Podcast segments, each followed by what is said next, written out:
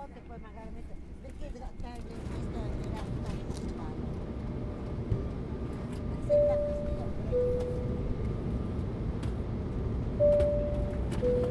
Comic Airlines les da la bienvenida al vuelo 616. Les saluda la tripulación a cargo del comandante Manuel Fernández y el copiloto Pablo Trinidad. Pónganse cómodos, abran sus mentes y disfruten del vuelo.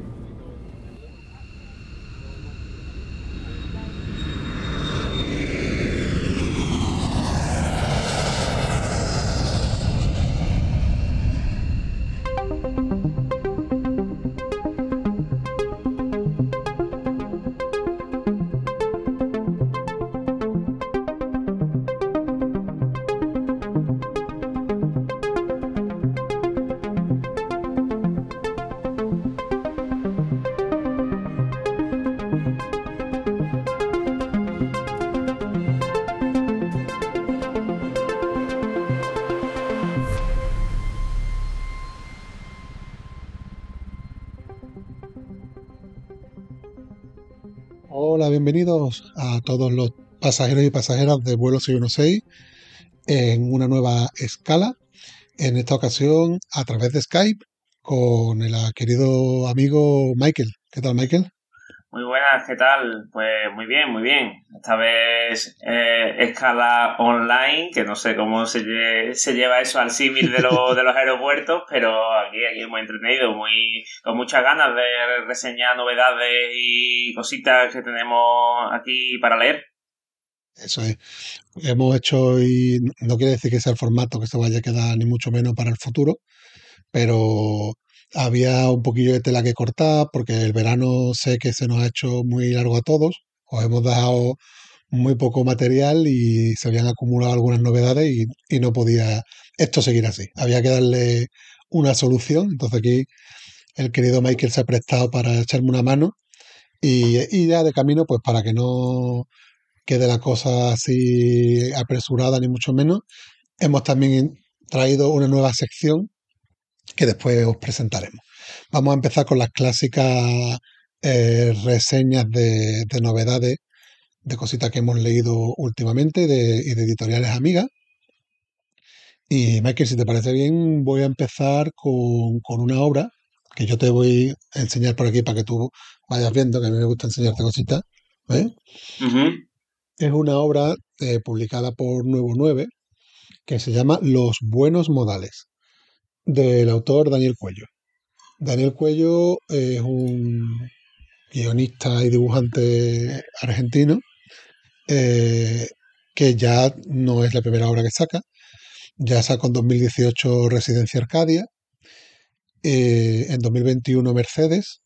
Ambas obras han tenido bastante aceptación en el mundillo. No te digo que sean mega blockbuster, pero son obras reconocidas que la gente, hay mucha gente que sí que las ha leído. Y ahora en este 2023 eh, ha sacado este, los, buenos, los buenos modales. Los buenos modales, mm, a mí me da pena eh, que ha pasado un poquillo desapercibida, más de lo normal. Se, digamos que, que Nuevo 9 se ha ha autoboicoteado porque, claro, es que Nuevo 9 ha sacado una novedad muy interesante también, que era la de Hokahei, Ok, hey. eh, que nos han reseñado nuestros compañeros de, de TDT y, y está en las listas de los más vendidos y, en fin, eh, se le ha llevado toda la atención Nuevo 9 por esa obra y está quedado un poquito ahí apartada. Y yo me la, me la pedí porque mm, me llamaba la atención la sinopsis y, eh, el guionista. Y, te voy a contar un poquito de qué, de qué va esto. Em, los buenos modales mm, tiene como dos partes muy diferenciadas, dos en el cómic, en la mitad aproximadamente, y vamos a hablar en cada una de es la misma historia, pero es que el tono cambia mucho, por eso lo remarco. Al principio nos presenta una, una distopía que no es el motor de la obra, ni mucho menos, no se centra en eso, es algo solo de fondo, para darle contexto. Y nos presenta una oficina, que son estos personajes que tú ves en la portada, todos ellos son personajes que van a tener su relevancia. Y son, para que nos entendamos, una, una oficina de censura. ¿vale? Eh, se encargan de revisar todo texto, audio o incluso panfletos parroquiales, eh, todo lo que se escriba o se genere eh, para asegurarse de que no dañan al régimen. ¿eh? Entonces, mm, ya te digo, ese no es el motor. Eh, entonces, lo que queremos, lo que realmente el autor quiere en esta primera parte de la obra trabajar mucho es el ambiente de oficina. Yo, por algunos momentos, me he acordado mucho de la serie de Office, ¿vale? Porque tenemos a muchos personajes muy arquetípicos, ¿no? Eh, el trepa, eh, la, la loca, eh, el saborío, un poco de todo, ¿no? Y, y, van marcando un poquito ya la personalidad. Y es verdad que en esta primera parte hay un tono de humor bastante, bastante marcado y, simpático. Empieza la obra con que la jefa, digamos, de, de esa oficina se jubila, pero ya empieza a oler tachamusquines porque como que ella se ha quedado muy liberada, de, se ha quitado un gran peso de encima. Y entonces una de las personas que trabajaba ya en la oficina pasa a ser el jefe. Entonces, mm, temas que se tratan aquí, de, refilón, podríamos decir, pues eh, el compañerismo,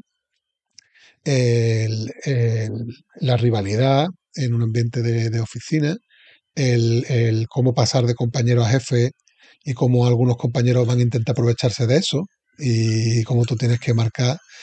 Pero es que eh, el prota es un señor un poco de perfil bajo, se llama Teo Salsola y no es el típico jefe ni mucho menos que vaya a imponer nada, sino que con, al final con buena mano vamos viendo que va aplicando el criterio y va controlando el ambiente.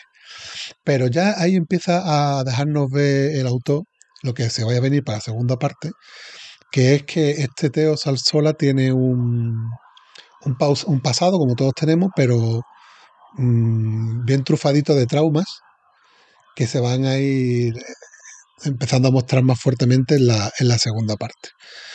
Porque en la segunda parte decae el, el humor, yo diría que prácticamente desaparece, y empieza a presentarse una historia casi a modo de thriller, hace un salto en el tiempo bastante grande, ya este Teo ya está casi también con edad de jubilación, la oficina ya deja de tener sentido por todos los medios digitales y demás que están, y tiene como que hacer chapar aquello, pero antes de chaparlo, digamos que mm, vemos con el paso de los años que esa directora inicial que se fue un poco traumada, pues Teo ya está en un punto que entre lo que él llevaba ya en su mochila, más los años que lleva allí, la cosa se empieza a retorcer un poquito, ¿no? Y ya digo, con unos tintes ya un poco más de, de thriller psicológico y muy, muy interesante, muy interesante, la verdad. Te sorprende bastante.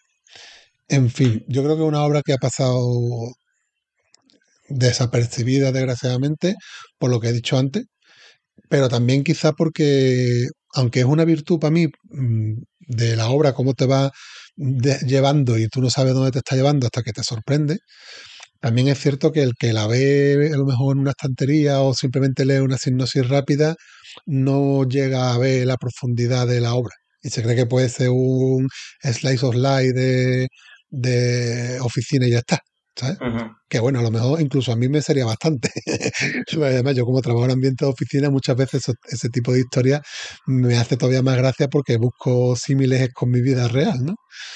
Pero es una obra que tiene más, más profundidad de la que puede parecer, ¿no?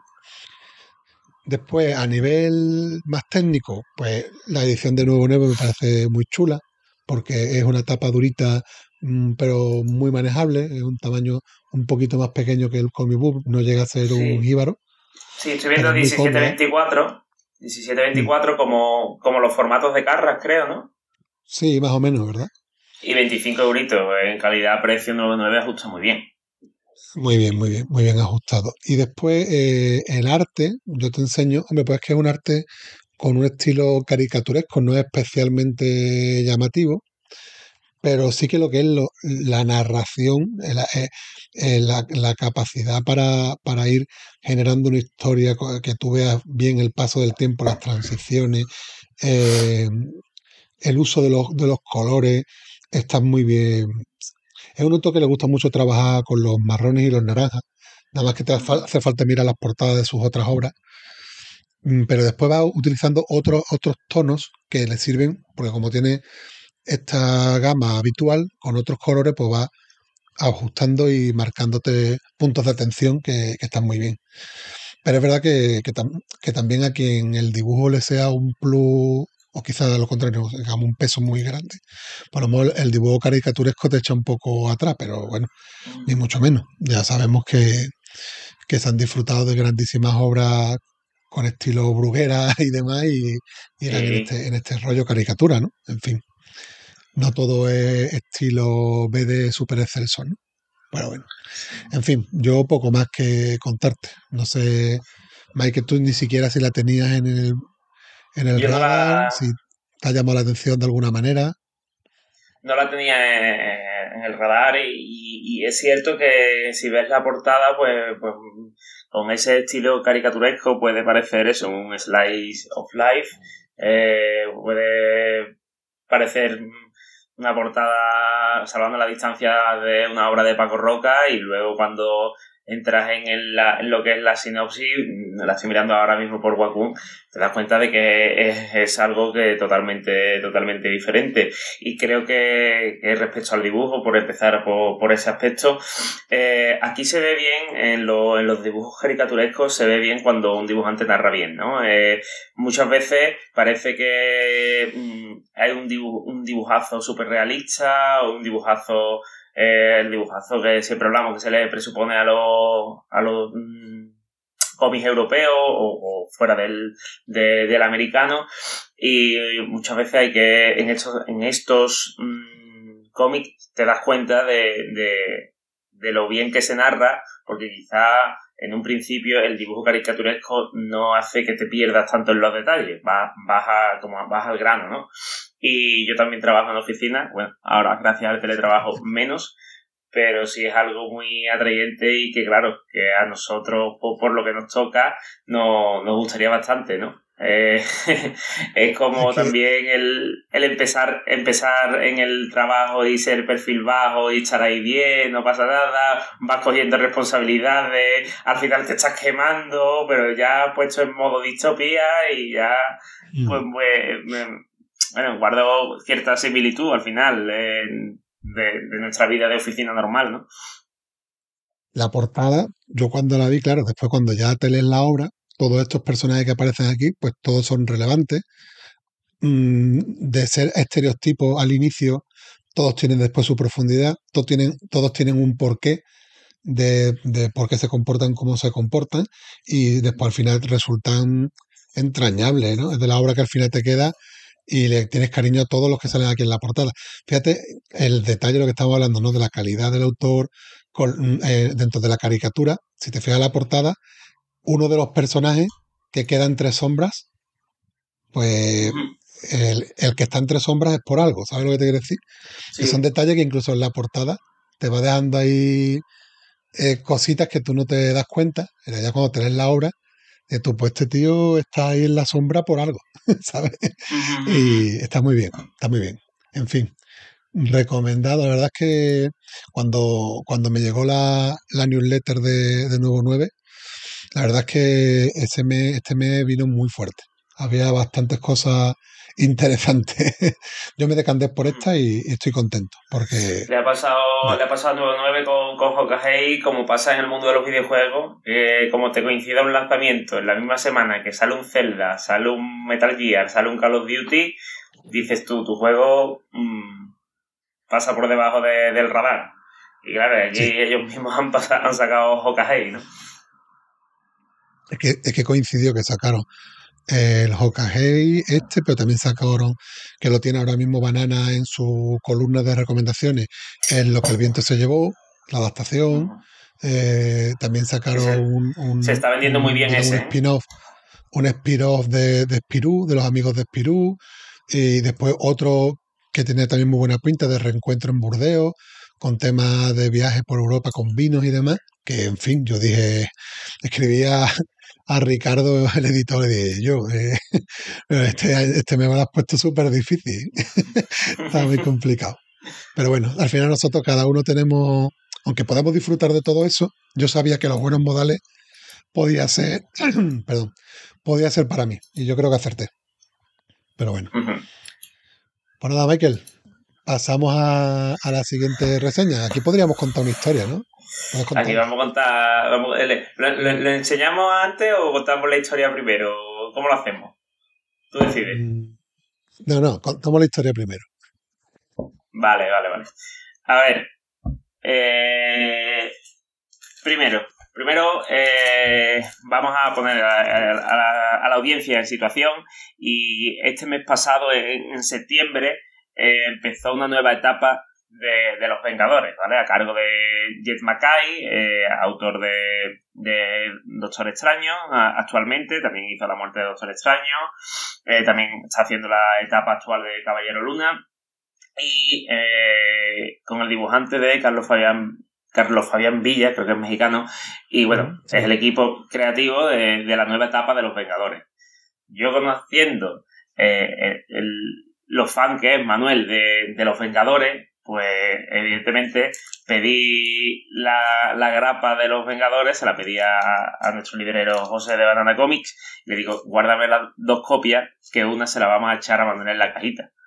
Eh, el, regalo, el regalo envenenado. El regalo envenenado, muy envenenado, porque además Manuel hace tiempo que se retiró de las grapas, pero como yo digo, la grapa sigue, eh, la grapa vive, la lucha sigue. Y entonces, pues, pues creía que, era una buena forma de hacerle retornar a las grapas con, estos Vengadores. Eh, había leído reseñas y, sabía que. yo que te lo agradezco, ¿eh? Que, aunque es un regalo envenenado, con toda la gratitud del mundo, porque me ha encantado. Y después vamos a hablar de él al final más tranquilamente. ¿eh? Después lo comentaremos. Pero, en fin. Yo, creía que. Yo no me quedé ahí, ¿eh? Yo quise responder. Claro, Manuel respondió, yo, yo le busqué una grapa que creía que le iba a gustar por, el tono de, la serie, de, la etapa que quiere dar Jen Mackay, y Manuel respondió con Asadora de Naoki Urasawa, también muy conocedor de, de, bueno, del que me gusta mucho eh, este autor, tras haberme leído Monster, que me parece una obra mm, suprema, y él estaba, él está coleccionando Asadora de Naoki Urasawa y bueno, y me dejó el regalito envenenado en mi caja de Banana Comic con el primer tomito de, de Asadora de Naoki Urasawa y evidentemente pues acertó de lleno y me ha parecido, eh, me he bebido el, el, primer tomo, ayer me lo, me lo quería repasar rápidamente para, para esta escala y me lo volví a leer entero. Me ha parecido genial. Vemos aquí a un Urasawa que ha mejorado mucho en cuanto a, al, dibujo, para mi gusto, respecto, por ejemplo, a Monster, que es la única obra completa que he leído de él. Ha mejorado mucho en, el, en los escenarios, creo que incluso hay partes Impresionante. Nivel escenario y nivel elementos, aquí por ejemplo es muy importante el tema avión, pero todo lo que es avión, vehículos y demás, o sea, un detalle impresionante. Yo creo que incluso tira de, no sé si ha, llegado a tirar de, de fotorreferencia, vamos porque me parece impresionante lo que hace Urasawa. Evidentemente su fuerte siempre ha sido eh, las expresiones faciales y caracterizar a los personajes, aunque todos se parecen mucho, pero son muy expresivos. Entonces, aquí eh, Urasawa nos cuenta la historia de Asa, eh, una niña de una familia numerosa, la cual sus padres siempre se olvidan de ella, entonces lo que hace empatizar mucho con el personaje. Yo recordemos que soy el hermano mediano. Eh, y entonces, pues siempre se olvidan de ella, pero bueno, ella siempre es muy optimista, muy alegre, y resulta que, que se ubica en 1959. Bueno, empieza, no quiero decirlo porque empieza eh, en el futuro, empieza en el año 2020 y luego pega un salto atrás a 1959. Por cierto, esa estructura esa estructura muy similar a la, obra que yo me enamoré del autor, que es la de 20 Century Boys. Sí. En eso tiene bastantes similitudes también. Vamos, te digo que te tienes que meter también en 20. Si te gusta este autor, va a disfrutar mucho 20 Century Boys. cuando me metí en Monster estaba entre esa eh, y, y Monster. Me metí en Monster por, por ser más, más antigua, además. Eh, Es canónico. salió, eh, He empezado por el principio. Claro. Y, y además de que eso, que mm, Monster eh, tiene mi misma edad. Entonces salió el año que, que yo, que yo nací y dije yo, "Vea, del tirón, otro, otro punto más para Monster. Pero 20th Century Boy era lo que me quería leer después. Pero este señor me metió a Sadora en, el, en la cajita, ¿no? Y, Porque no y hemos estamos- dicho que en el fondo, en el fondo, tanto tu regalo como el mío tienen el mismo objetivo. Claro. Buscamos Compartir. a alguien con quien poder compartir. Porque tú querías comentar Vengadores con alguien y yo no tenía nadie con quien comentar Asadora. Entonces ahí ha estado la clave. Y bueno, eh, eso, empieza en 2020, pero luego pega un salto al pasado, a 1959, donde vemos a, Asa eh, siendo pequeña y resulta que hay un tifón. Hay un tifón en Nagoya y, bueno, es un desastre natural que de hecho está basado en hechos reales y en ese, eh, en ese contexto empiezan a, a- a ocurrir cosas. En este primer tomo todavía no se desvela mm, nada de lo que, de lo que está pasando, pero sí podemos empezar a ver las relaciones de los principales personajes y cómo Urasawa trata, trata esas relaciones, que creo que es el punto fuerte de, este autor, ¿no? Mm, em- hacerte empatizar mm, con cualquier personaje que salga en su relato, ¿no?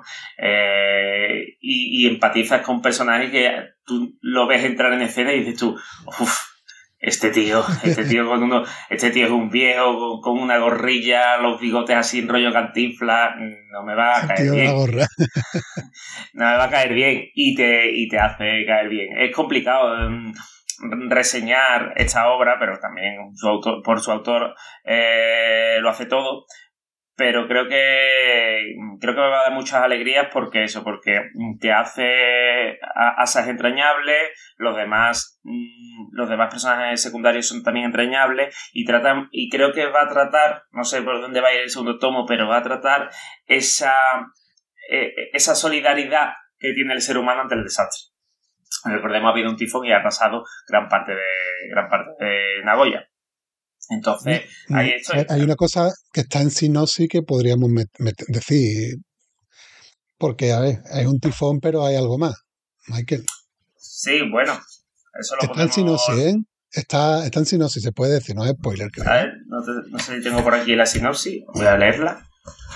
Una historia Eh. ambientada en 1959 durante la posguerra donde una valiente niña llamada Asada Asa contempla el ataque de un kaiju. te, lo dice la, Claro. te lo dice la sinopsis, ¿vale? Y, Y aún, a- y aún así tiraría esta obra sin... Es Urasawa. Urasawa te metes. Ya luego lo dejas, si quieres, pero te metes. No, no, no hay, Bueno, no hay que es, saber es nada que más. también es, también es una característica, porque también en 20th Century Boy, también dentro de todo el tema, también hay elementos así, vamos a decir, aparentemente fantásticos, porque después vienen los giros de guion y las cosas, Claro. Pero, pero hay un ataque de un kaiju. Eh. Entonces, bueno, hay un tema ahí que habrá que averiguar y está en sinopsis y yo creo que es interesante comentarlo, sobre todo para quien venga de 20th Century Boy. Y ahí dejo las Sí. referencias nada más. Sí. Y Vamos a decir que, que bueno, que el primer tomo termina con, con un cliffhanger, ¿no? Con- con- aquí se queda la expectación para el siguiente tomo, es algo que trabaja muy bien, muy bien Sí, eh, Naoki. Urasawa. Y actualmente son 6 tankobon, 6 tankobon al precio de 9.50, ¿vale? Y en noviembre, el 22 de noviembre, sale el séptimo. La verdad que es, es una historia que, que- que para quien se quiere iniciar en Urasawa, mm, pues puede hacerlo perfectamente, porque eso, no tienes esa ansia de, que tener, de tener la obra completa y son formato tankobon, eh, 9.50 y puedes ir poquito a poco eh, disfrutando de este autor. Es que mm, te estoy enseñando a pantalla, eh, por cierto, la edición de Planeta es muy chula porque te incluye varias páginas iniciales a todo color, o sea, está guapísimo, ojalá, ojalá tenerlo todo en color, pero es que en, en el inicio, en el 2020, que decir, por eso, por justificarlo de que no es spoiler, que también nos está enseñando nada más que arranca el cómic una silueta en 2020, Del toro de de, al- de a algo fantástico, ¿no? Y al final cierra con el cliffhanger, que ya se verá, ¿no? Pero, en fin, una cosa a comentar sobre la publicación, mm, le digo porque el, el, el- el regalo envenenado tiene su, su cosita, porque este número uno salió en octubre de 2021. O sea que en dos Mm. años lo que tenemos son seis tomitos. Tomitos pequeños, que Mm. estos no son Kanzenban. Sí, sí, sí. Y, y tenemos ya el 7 previsto para salir ahora, bueno, ahora, a finales de noviembre. Y Urasawa no es un tipo que, que avance muy rápido en el argumento. y curiosamente, de lo que yo he leído, aquí me parece especialmente, no quiero usar la palabra lento, porque yo puedo seguir disfrutando a este ritmo todo lo que él quiera, pero que, que bueno, para que se me entienda así, va más lento que en Sí. otras obras. Que se, tarda su tiempo en fin. construir. Sí, se toma su tiempo, se toma su tiempo. Entonces, y el ritmo de publicación está siendo lento. No sé si por cuestiones de Urasawa o de Planeta. El caso es que, que mm, Es lleva dos años y tú mm, te vas a beber los seis números rápidos y te vas a quedar esperando como yo. Sí, total. Eh, creo, vamos, eh, lo, lo sé porque eh, mi colega Max de, de la biblioteca del Baxter, que luego comentaremos otra cosilla, está también con, con Asadora. Yo no me quería meter precisamente, él me dijo que me metiese, no me metí porque quería mm, parar Ah, las o sea, aguas tú- y al final, Tú ya estabas Claro, recomendado antes de que te metiera. claro, claro, por eso fue mucha alegría cuando vi, cuando vi el, el tomito allí. Eh, yo analicé un poco que esto de que los tomos están tardando mucho y es problema de, no sé si de Urasawa o Japón, creo que es Urasawa, porque yo creo que ese tío tiene ya bastante peso como para decir publico cuando quiera, ¿sabes? Y es tema de Japón, ¿vale? En- es Urasawa que, bueno, que se toma su tiempo y que, y que sí, y eso se suma a que tarda en construir o se toma su tiempo para construir y para llegar al desenlace y me parece muy guay. También otra cosa que, que estoy viendo aquí por las portadas, las distintas portadas de Tankobon, hay saltos temporales, también hay que avisarlo, ¿no? Que hay saltos también temporales es más que nada porque en, la- en el primer y el segundo eh, Asadora es pequeñita, ¿no? Eh, y en el tercero ya mm, ha pegado el estirón. Entonces, parece, va a ser una, una obra que, que, que- que abarque mucho, muchos años, porque de hecho empieza en 2020 y luego hace eh, una vuelta atrás hacia 1959. Yo súper expectante, creo que me voy a ver los seis tomos o, o los seis o siete tomos rápidamente y voy a estar como tú mm, y se unirá a otra lista de series que nunca salen como saga. De todas maneras, es verdad que es complicado. Yo además me alegro que haya llevado tú la reseña, pues yo como ya he leído seis, que es muy difícil poder contar sobre el argumento y animar a leer, porque como te digo, va lento, y para no salirme del número uno, mm, tú has podido limitar y realmente has podido contar poco. Eh, yo creo Sí, que es más un salto de fe, yo creo que es más un salto de fe lo que se requiere, sabes que es un gran autor y animarte a leerlo porque sabes que te va a dar lo que tú quieres y te va a gustar. Pero es muy difícil convencer a alguien de que se lea Asadora porque le puedes contar muy poco. Claro, yo podría, yo, si no, le, no he leído nada de, de, de Naoki Urasawa, podría decirles que, bueno, que si quiere que se animen con, con los animes, en Netflix está el, el anime de, de Monster, eh, ahora va a salir el de Pluto, que, que es otro, que también es bastante recomendable, por lo que, por lo que me han contado. Pero lo único que diría es, eh, mm, es elemento fantástico eh, eh, como en, el trasfondo y, y luego eh, el, el análisis y, el tratar las relaciones cotidianas y la solidaridad, en este caso, frente al desastre, que lo hace muy bien. Ura- Urasawa, ¿no? Son historias que te emocionan y que vas a empatizar mucho con, con el personaje. Y en este caso, creo que el nivel de dibujo está muy alto. Eso es lo que podría decir para alguien que no ha leído nada a Naoki Urasawa. Y, y eso. Y Asadora, Asadora es un personaje femenino potente, porque es verdad que en el tomo 1 la estás viendo más en su faceta de niña y aún así tiene una personalidad arrolladora, pero los siguientes tomos cuando la veas en otras circunstancias y demás vas a ver que es un personaje muy potente. Y eso también mola porque, bueno, no es que Urasawa no haya hecho otros personajes femeninos potentes, pero sí que es verdad que de las, sus grandes obras eh, han sido normalmente protagonizadas por hombres y aquí tenemos un personaje femenino interesante. En fin. ¿Pasamos a lo siguiente, Michael? Pasamos, a- pasamos a lo siguiente.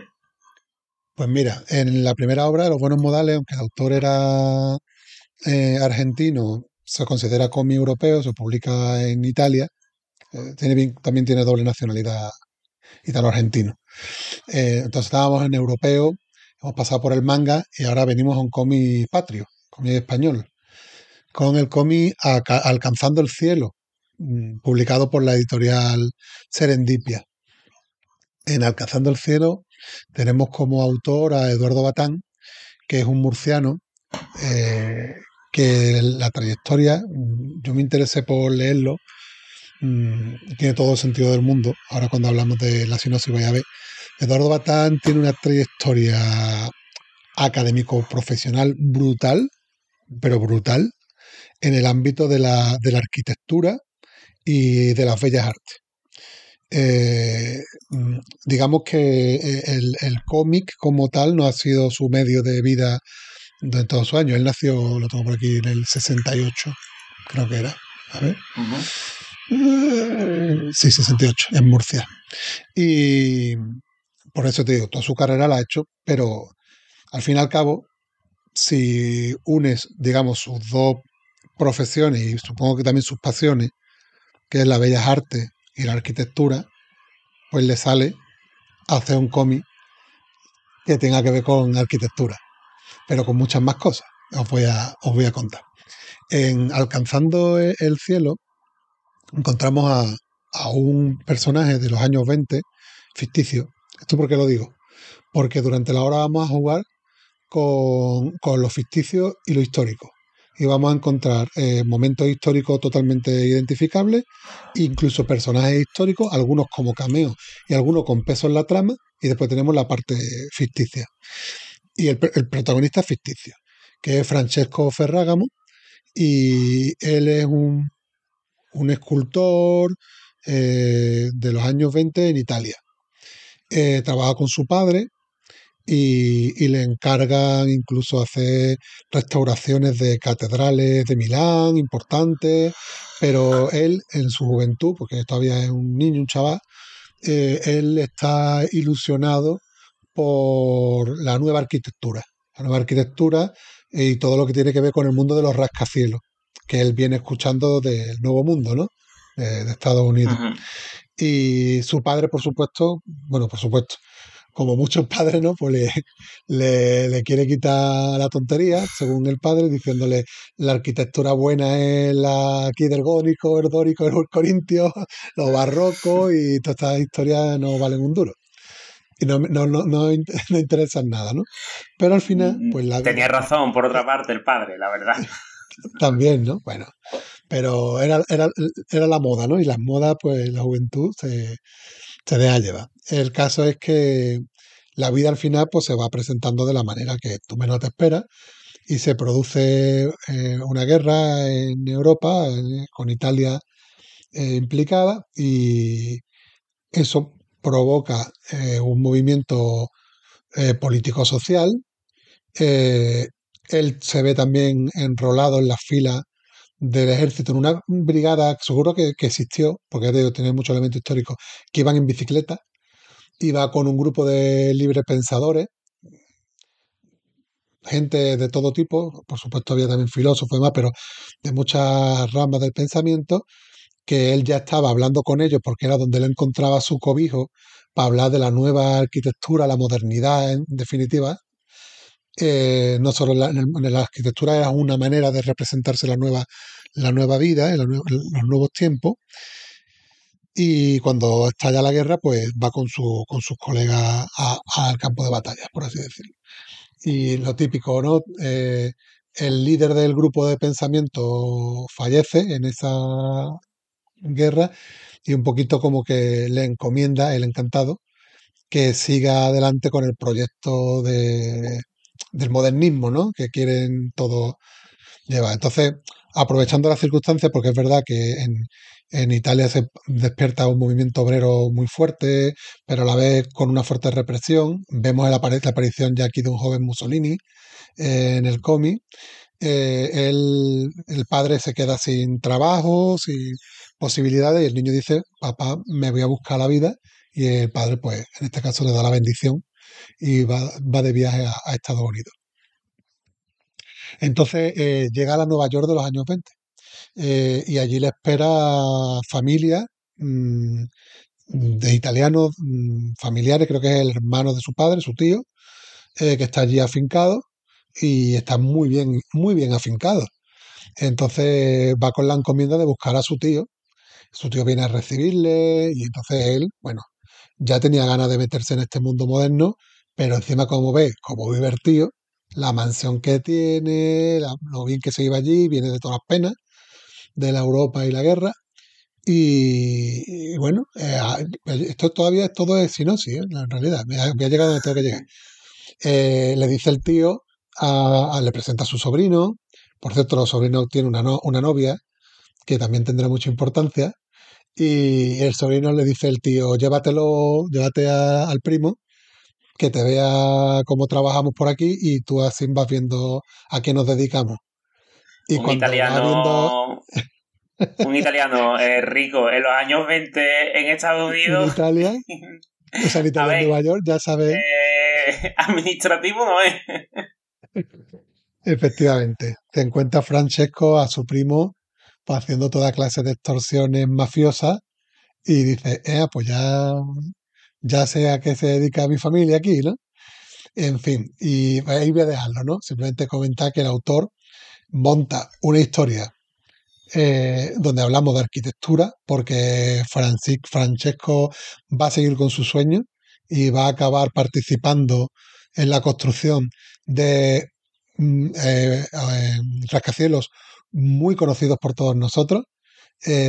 Yo no sabía, por ejemplo, me llamaba la atención que todo el tema este de los rascacielos estaba motivado por una cuestión eh, competitiva de concursos. O sea, había concursos de arquitectura para ver quién era el que hacía el edificio más alto. Pues eso lo vamos a vivir en el cómic y a la vez, entonces digamos la parte que digamos el autor conoce, porque ya digo, tiene unos estudios de arquitectura muy grandes y de historia, ¿no?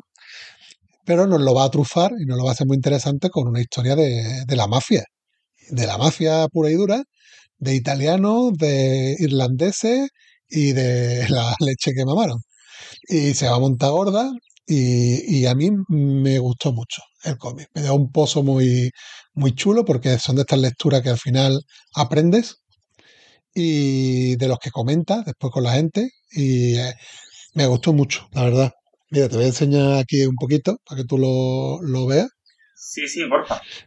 Eh, tiene páginas así completas, es como trabajo de acuarela, diría yo, ¿vale? Es verdad, hombre, eh, con todo el cariño, eh, Eduardo, que quizá la- la- las expresiones faciales, sin estar mal, podrían estar un poquito Sí. más, más trabajadas. Y, y- y- y- y, Eduardo, si me escuchas con todo el cariño. Y, creo que también, quizá también muchas veces que son limitaciones de editoriales, pero muchas veces como que se dan saltitos, las viñetas van dando saltos en el tiempo, Ah, no demasiado bien hiladas, como que va todo un poquito más apresurado, por lo menos de lo que yo querría. A lo mejor Sí. las cosas suceden bastante más diciendo que me ha gustado mucho, disfrutado un huevo, ¿eh? y por esto además lo, me habéis escuchado y que se nota cuando uno habla de algo con entusiasmo, ¿no? Pero si pudiese hablar con Eduardo, que, que no, sé, no sería extraño que pudiéramos hablar con él en algún momento, yo se lo diría con todo el cariño del mundo y, y espero que en el futuro siga dándonos obras y yo trabajaría esa, esa parte para que todavía se haga un autor más, más redondo. En fin, muy, muy chulo. Eh, Michael, yo sé que a ti, bueno, por de formación profesional, todo el tema histórico y demás te, Sí. te gusta, ¿no?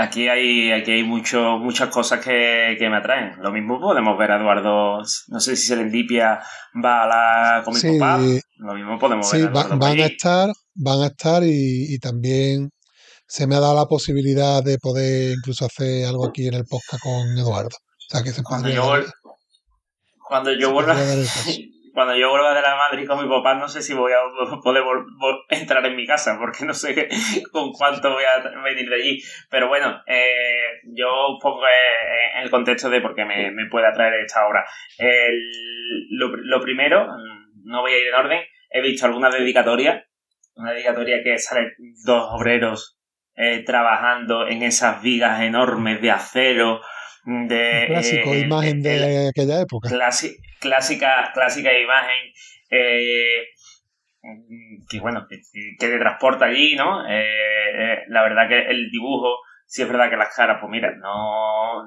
puede que no sea su fuerte, no pasa, no pasa absolutamente nada. Y, y luego, pues, primero, tema historia, pues, eh, periodo de entreguerra, fin de la Primera Guerra Mundial, Europa eh, hundida en la miseria, Nueva York de los años 20, lu- la mafia, que ahí la viñeta que me has enseñado, he dicho yo, ah, camisita blanca, chalequito, eh, por favor, Francis Ford Coppola, eh, Sí, 100%, sí, total. ¿no? Eh, total, total, total, eso es el padrino, es que hay que verla, el padrino, hay que verla. Eh, luego puedes decir que no te guste, pero hay que verla. Eh, y, y bueno, y además, mm, arquitecto, ¿sabes? O sea, yo soy geógrafo, trabajo en una empresa, no sé si lo he comentado antes, pero trabajo en una empresa de arquitectos y estoy al tanto de, de que todavía, pero de hecho desde, desde hace mucho, ¿eh? En, en- en la, en la Europa moderna eh, también, o sea, los Miguel Ángel, los Donatello, los, los Leonardo también hacían concursos, ¿sabes? Se, se hacía concursos para, para que sacabas el gobierno de la ciudad, pues, pues, el David de Miguel Ángel fue un concurso a lo que Miguel Ángel se presentó, por ejemplo, y dijo, lo hago yo. Entonces, eh, ese, ese quizá, esa competitividad que hay entre los arquitectos, aquí en los rascacielos, mm, elevada a- al máximo, es algo también muy atrayente, ¿no? Es como un poco el ego del artista, ¿no? La, la, competitividad en quién puede hacer el, el más bonito y más alto. Y bueno, tiene muchos ingredientes este cómic para, para atraerme, la verdad. Eh, dice la, Pues la te voy a reseña- enseñar, te voy a enseñar una cosita que todavía creo que te va a sumar más, que es al final de la obra tienes una galería de los personajes Oh, y tiene personajes históricos, claro, personajes históricos y personajes ficticios. Pero cuando terminas de leer la obra, como te deja pozo, tú quieres saber más y te dice el autor, claro. pues de esta gente no busques porque estos están inventados. Busca de estos que son los de verdad. y eso, eso me gustó, fue curioso. Qué bien. Y Eh, efectivamente, leer- tenemos por aquí a, a deportistas que aquí, hombre, pues, béisbol no dominamos, pero reales. Tenemos a Luis Armstrong, tenemos a librepensadores, tenemos a Chaplin, tenemos a mafiosos importantes como Lucky Luciano. Y, en fin, que aquí hay gente interesante para tirar de- del hilo y seguir au- aumentando el el disfrute de la obra. No te quedas aquí, sigues después investigando un poco más, ¿no? para los, para los oyentes y a modo de resumen y conclusión, eh, voy a leer la última frase de la, de la sinopsis, que es la siguiente. La arquitectura, el arte, la ciudad, la emigración, el alcohol, los gánsteres, el boxeo, el cine, los clubes nocturnos, el béisbol, los automóviles, los obreros sobre las vigas de acero forman parte de este gran puzzle que conforman esta novela gráfica. 26 por Estos 19 elementos- centímetros, 22 euritos, serendipia. Es que esos elementos es en plan, boom, boom. Si te gusta esto, alguno te tiene que gustar. Eh, y eso, y 26 por 19, 140 páginas, eh, 22 euros. Yo no sé si, si esto es muy barato o otras editoriales me hacen ver que es muy barato, ¿sabes? Pero eh, como está el mercado, os puedo decir que mm, muy barato este formato, este precio, eh, es algo que a- ojo, a- a que editoriales que, guste- asu- que asumen mucho más riesgo que otras Exactamente. y, se- y pueden permitirse sacar estos precios para ser más competitivos. En fin. Pues muy buena obra. Yo sé que tenemos amigos en común que el tema del dibujo es fundamental para su disfrute. Sí, Este dibujo es buen dibujo, lo que pasa que te digo que hay cosas todavía que madurar, pero yo es que soy disfrutón y, y yo no dejo de disfrutar de una buena historia porque haya cosas en el dibujo que no sean del todo excelsas, ¿no? a esos amigos bueno, en común, es a esos amigos en Es común, verdad que les vendes tú, el, tú le vendes el cómic y yo desde aquí les digo que, que bueno, que cuando no se lo hayan leído y hayan, y hayan dicho no me gusta, el dibujo no me gusta, yo los acepto, tengo todavía hueco y, y, y todo lo que sea donaciones a, a mi casa son bien recibidas.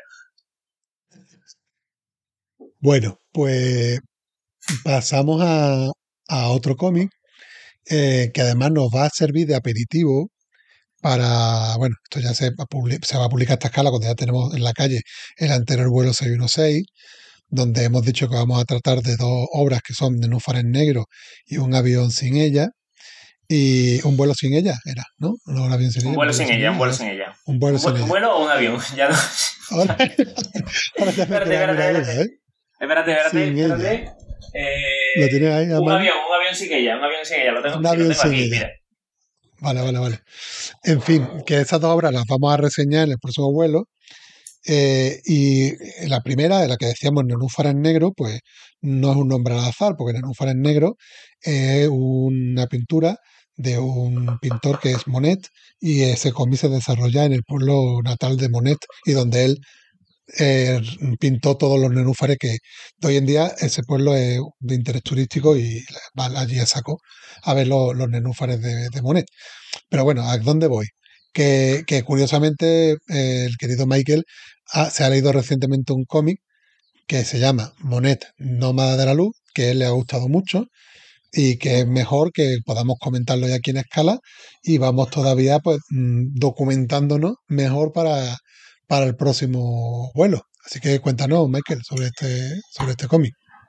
Pues lo primero, lo primero que voy a decir es eh, precisamente hilando con eso, con nuestros amigos que, que le dan mucha importancia al dibujo en una historia, es que este dibujo de Ricard Efa es increíble. A mí me maravilló. Esto es, vamos, casi un catálogo de, de pintura.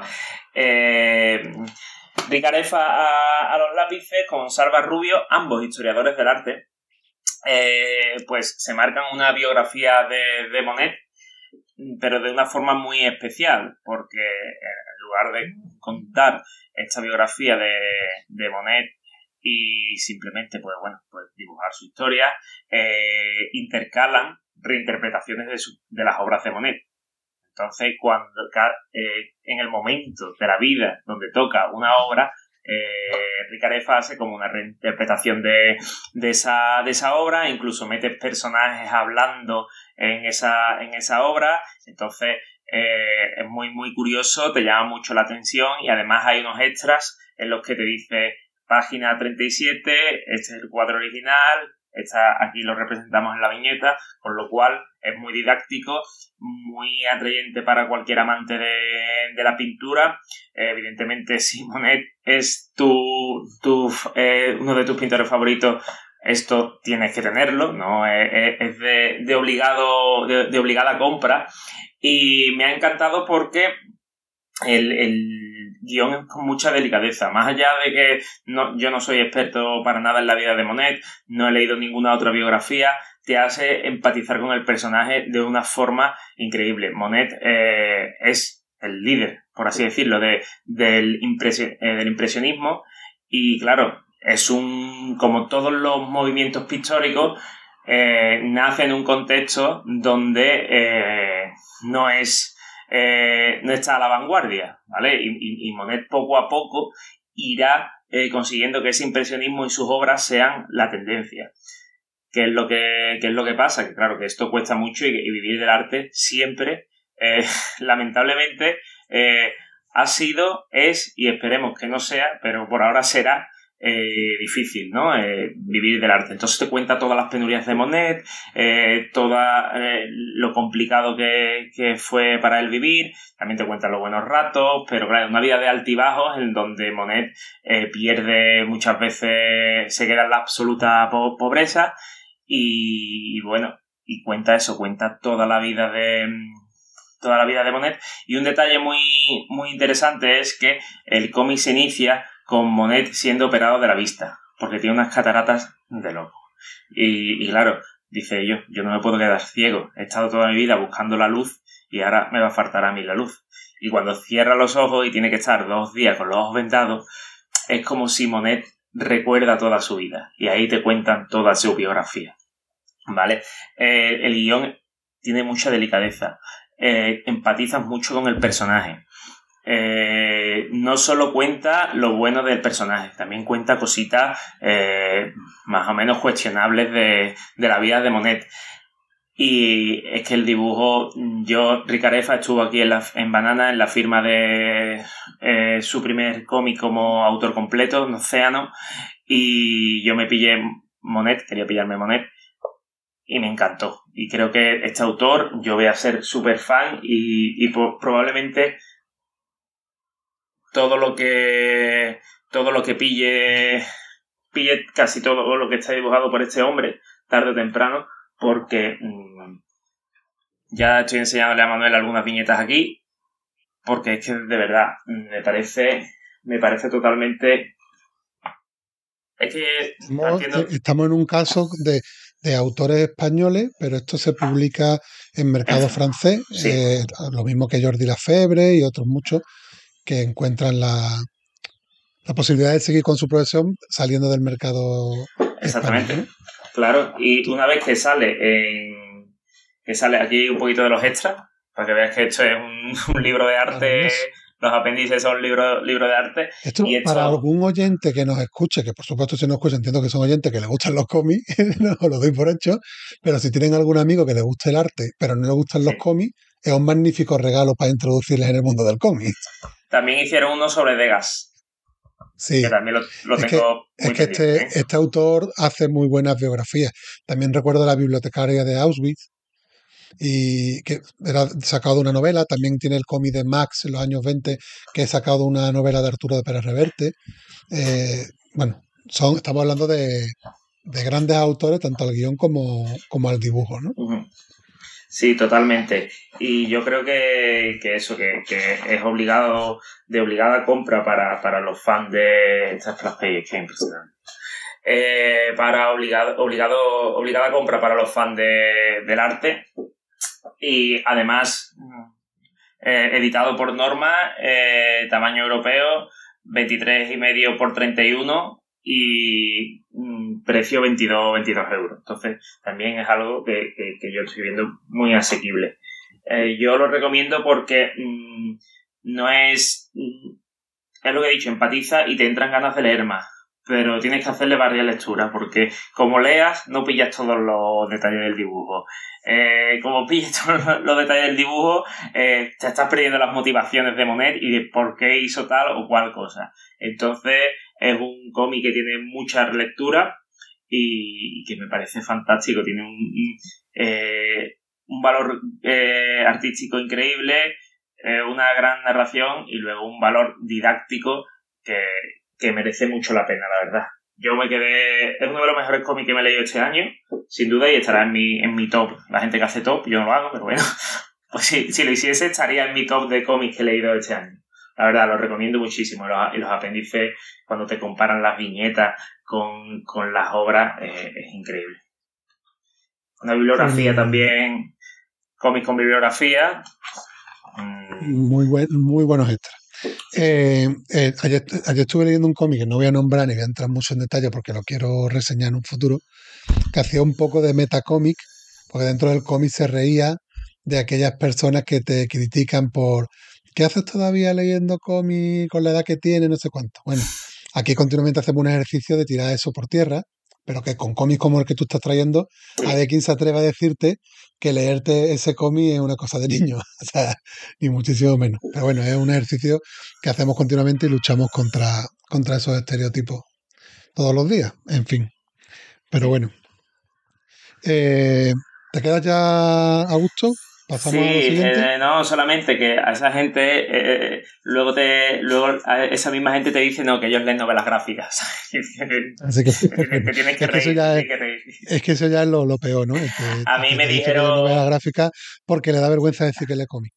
a mí me dijeron el otro día, el otro día en el trabajo, eh, compañero, evidentemente no con mala fe, pero bueno, eh, eh, sacan a relucir lo- los prejuicios cuando dije, no, estoy grabando un podcast, estoy allí en la tienda de cómics, y dice, ah, sí, como los de Vivas Theory, ¿no?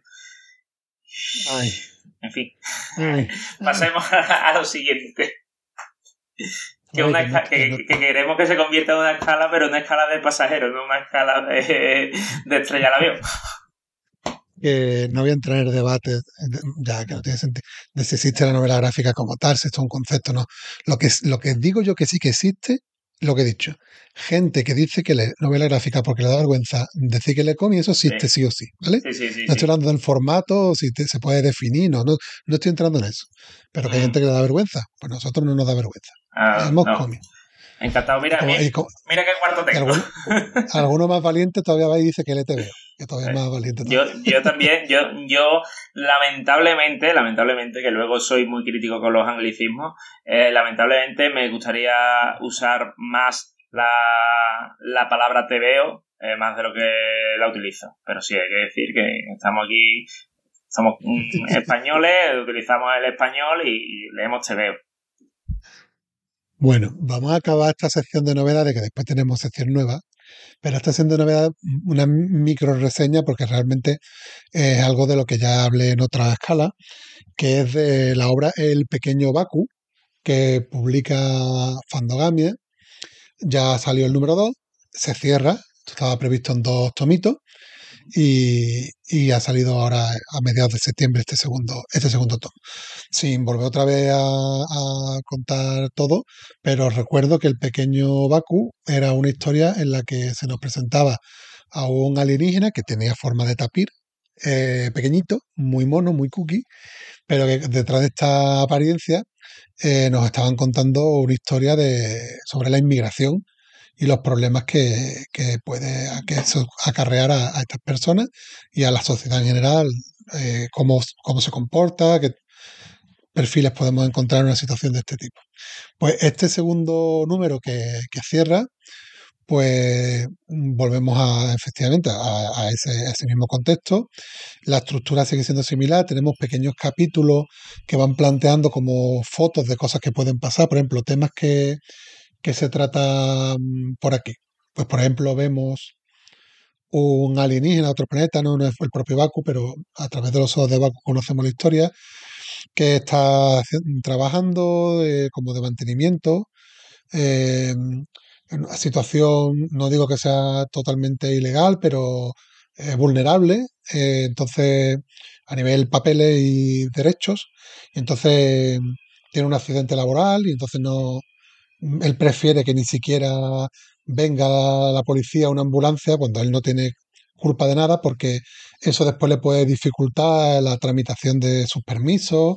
Y eso por ejemplo es muy interesante porque te lo está contando co- es que es que la gracia de este cómic es que tú estás viendo los muñequitos o sea Doraemon no más allá más todavía más infantil pero te está tocando unos temas muy Sí. muy potentes o otra, otra historia que vemos es de, de un chaval como que, que como puede pasarnos a muchos, eh, podamos tener ciertos eh, prejuicios con respecto a los inmigrantes y, y se ve envuelto en una trama que al final tiene que ir a un sitio de reunión.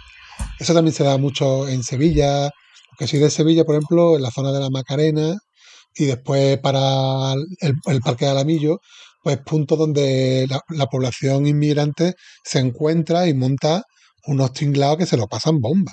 Entonces Sí. este chaval, pues en el mismo cómic se, se ve envuelto ahí y, y- y- y ve con sus prejuicios cómo le acoge esta comunidad, cómo lo recibe, cómo lo integra en su diversión, en su fiesta y se queda totalmente alucinando y con cara de tonto, ¿no? Porque, oye, pero eh, ¿qué, mierda tenía yo en mi cabeza y, ahora veo que, esto, en fin, mm, pues de estos dos ejemplos, muchos más, vamos tocando eh, temas, ¿no? Interesantes. Eh, gente que, que de manera desinteresada también ayu- ayuda a orientar a los inmigrantes en el mercado laboral, a darle nuevas opciones, eh, a que se sientan más integrados, en fin. El, el final del tomo, pues mm, bueno, es un cierre no especialmente llamativo. eh, cierra, podría continuar perfectamente, pero bueno, está bien. En dos números ya está bien recogido, suficientemente bien recogido la reflexión que el autor o la autora, no sé, siempre me pasa con los autores orientales, Masumura Yushichi, eh, no sé si es chico o chica, me da igual. Eh, creo que ya en estos dos tomos consigue trasladarnos lo que nos quiere trasladar y meternos en esta problemática y hacernos reflexionar y, y generarnos esa confusión que al final consigue que todavía te, te impregne más de alrededor de este envoltorio de cuquismo total, eh, tratar estos temas tan, tan relevantes, ¿no? Es autora, es autora. Autora, ¿no? Sí. Yo es que no me la si hubiese quiero sido jugar, autor, verdad que si hubiese, si hubiese sido autor, no hubiese hecho la aclaración, pero creo que mm, tenemos que bien que lo hacer. digamos. Cuando es autora, hay que decirlo. Bueno, es verdad que en, eh, se entiende también, no sé si son prejuicios, de que Japón es una sociedad o especialmente machista, pero en manga es donde más autoras leo yo, la verdad. De- Sí, es sí. donde mayor porcentaje hay, o sea que no lo sé. Bueno, Hiromu Eh. Arukawa, autora de Full Metal Alchemist, para mí, eh, quitando One Piece, para mí es el mejor manga que. Romiko leído, Takahashi, fíjate, eh, Romiko Takahashi. de, Sí, sí, sí. Ujú. En fin, eh, poco más que decirte, ¿no? porque ya venía de una reseña, pues comentar que remata bien, ¿sabe? Que el segundo tomo igual de satisfactorio que el primero, sigue ahondando y eh, se queda aquí como un- una obra para el recuerdo que se puede releer en el futuro, porque creo que ha sido muy sorprendente para mí. Pedro de Fandogamia trabaja muy bien el tema de las licencias. Se ha mojado mucho en Twitter últimamente con toda la historia de la saturación del mercado con el manga.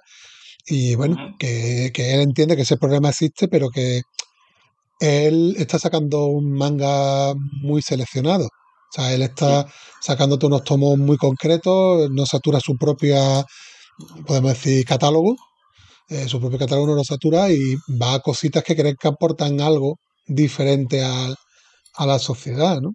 Aquí, hemos, aquí también hemos mm, eh, reseñado mm, también muchas veces tomos de BL, por ejemplo, eh, que para mí eran más novedosos en el momento, pero ahora mismo realmente hay una saturación de BL en el mercado, ¿no? Sí.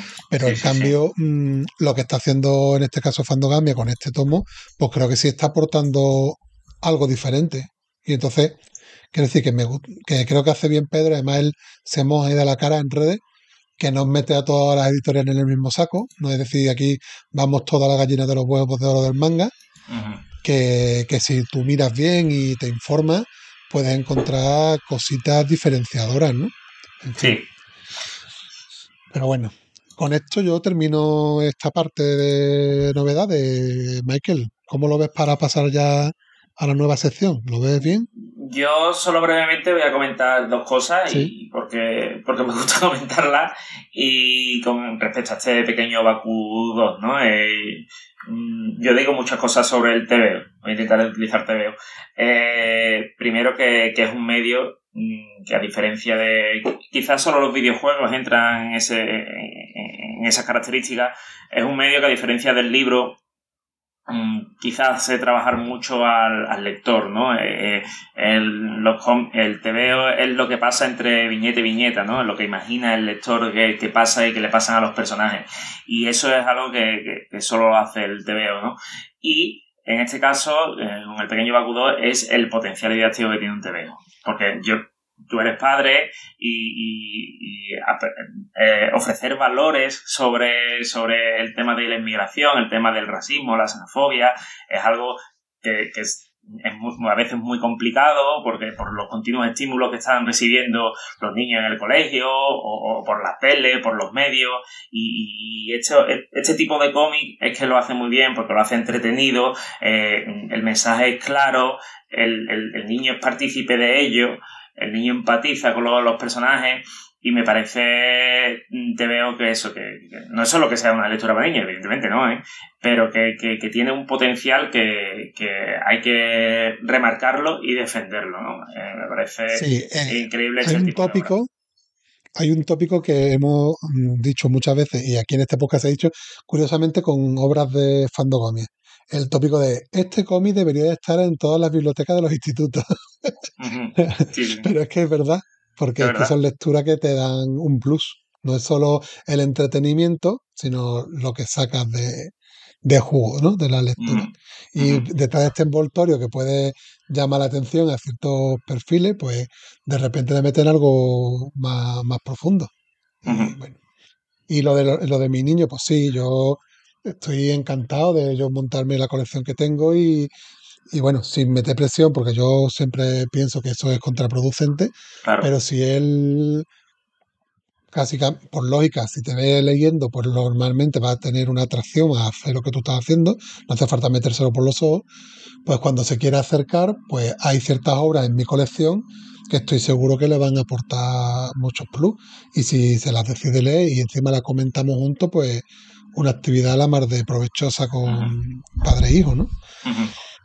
Así que ahí está, el pequeño Baku. Fíjate lo que, todo lo que nos da el pequeño tapir, que es super cookie, pero tiene mucho por detrás. En fin, vamos a, a nuestra nueva sección. Sí, Me río por, por el naming que, que elegimos. vamos. A la hora que estamos grabando esto, pues llevo una camiseta básica, pero a la hora que podemos estar grabando, que estamos grabando Podríamos esto, podríamos estar perfectamente con la indumentaria No por la- adecuada, ¿eh? No por el calor que hace, también te digo, ¿eh? Eh, Claro, verdad, es verdad, invierno. Pero vamos a poner un poquito en contexto. A ver, en el último vuelo hemos explicado que hemos cambiado un poquito la política tan estructurada de programas eh, Marvel, programas DC, programas otros, que eso nos limitaba un poco, porque hay, momentos a lo mejor que hay mucho del otros que quieres comentar y te obliga cada tres meses. El manga quedaba ahí también muy dis- disuelto y no hemos abierto. Hemos abierto hemos dicho, oye, que, que aquí vamos a, hablar en cada programa del cómic que nos parezca que aporta algo y da igual la estructura esta no tiene sentido. Entonces, a riesgo, que ya dijimos en ese programa, que no quiere decir que no vayamos a hablar de cómics de superhéroes, ni mucho menos. Seguiremos haciendo club de lectura de cómics de superhéroes, pero como siempre hacemos, buscando a aquellos que nos den un extra para comentar, que no sean solo tortas. Eh, pero bueno, para reforzar, para reforzar, para que nuestros oyentes vean que los, los que les gusta mucho el cómic superheroico vean que no se quedan con menos carga, introducimos una nueva sección en escala 616 que hemos denominado Fiesta de Pijamas. que ya eh, los que hayáis escuchado esto va a ir en el título del, del podcast, Michael. Sea que esto ya Ah, va a estar ahí al alcance de todos. Novedades y fiesta de pijama. Yo creo que, que Sí. tiene, tiene mucho potencial esta sección, porque por, la misma deriva de las novedades superheroicas y de, del ritmo frenético de estas novedades, quizás cuando se hace un programa de, de- de vuelo totalmente dedicado, quizás ya está la gente pensando en, en la siguiente novedad, pero es que el, el mes siguiente sale otra cosa. Y creo que sí. eh, esta fiesta de pijamas puede ser muy, muy atractiva para los oyentes. Pues la estructura que hemos pensado para arrancar, pues vamos a contar entre Michael y yo y en el futuro los que estemos aquí eh, delante del micrófono en las escalas. Primero, eh, últimas lecturas superheroicas, así con reseñas rápidas, frescas de qué es lo que hemos leído y si nos ha gustado más o menos. Y después también vamos a hacer un poquito de poner en el radar algunas cositas que acaban de salir todavía no nos hemos leído, pero nos han llamado la atención, o cosas que van a salir en las próximas dos, tres semanas eh, del momento de grabación y que, y que también han captado nuestra, nuestra atención. Esa es un poquito la, la estructura. Y como yo he terminado con, con Baku antes, Michael, vamos a empezar con esta primera parte de la fiesta de pijama. Cositas que te hayas leído tú últimamente de superhéroes y algo en lo que quieras profundizar un poquillo más. Bueno, yo voy a empezar con, lo hemos comentado antes, Los Vengadores de Jen Mackay, Carlos Fabián Villa y Blee. Eh, Sí. este es el, esta es la grapa envenenada que, que le regalé a Manuel para que se subiese conmigo a la grapa y retornase por el camino de la luz. Eh, Parezco Fernando ahora mismo, ¿eh? Me estamos Sí, siguiendo el ¿verdad? espíritu de Fernando. Y, y bueno, eh, Ese es el inicio del volumen 9 de Los Vengadores, exactamente. eh, pero tenemos que mantiene en la editorial de Panini, va con la numeración histórica, que es el, sería el 155, pero es el número uno del nuevo, del nuevo volumen, ¿no? Sí. Cuenta, cuenta tú, ya Entonces, después yo cuento. van, hasta ahora van dos números, las portadas son de Stuart Immonen, las portadas son, son portadazas, y aquí nos, nos, nos comentan una nueva etapa y nueva alineación donde Carol Danvers es la, es la líder y reúne a Thor, Iron Man, el Capi de Sam Wilson, eh, la Visión, la Cruz Escarlata y Pantera Negra, ¿no? Y nos está mostrando en el primer número, nos muestra poquita cosa, nos muestra simplemente eh, la adhesión de cada miembro a esta nueva alineación, pero ya deja entrever que, que va a ser una, una etapa donde se van a relacionar mucho los personajes y nos van a contar como, como si le gusta a Manuel eh, que nos cuen- eh, que te cuente el autor eh, los tejemanejes internos entre los personajes que más allá de que nos da igual quién sea el villano porque al villano le van a ganar sí o sí. Señores esto es un cómic de pijameo y aquí le van a ganar al villano. Pero yo quiero saber las relaciones entre, entre personajes. Y van dos numeritos ahora mismo. El primer número es 460 pero el segundo ya va por 330 y el segundo es que me lo he, me lo he bebido me lo he bebido, no quiero hablar más ni, ni hacer spoiler, pero una lectura muy ágil. El, el tercero, el tercero ya son 5.22, ¿vale? Pero, pero el tercero no sé si es grapa doble o Sí, es doble. o Lleva los números 3 y 4. 3 y 4. Pero a partir de diciembre también hay que, hay que avisarlo. En diciembre eh, sigue siendo grapa doble porque meten ya números de la serie Avengers Inc.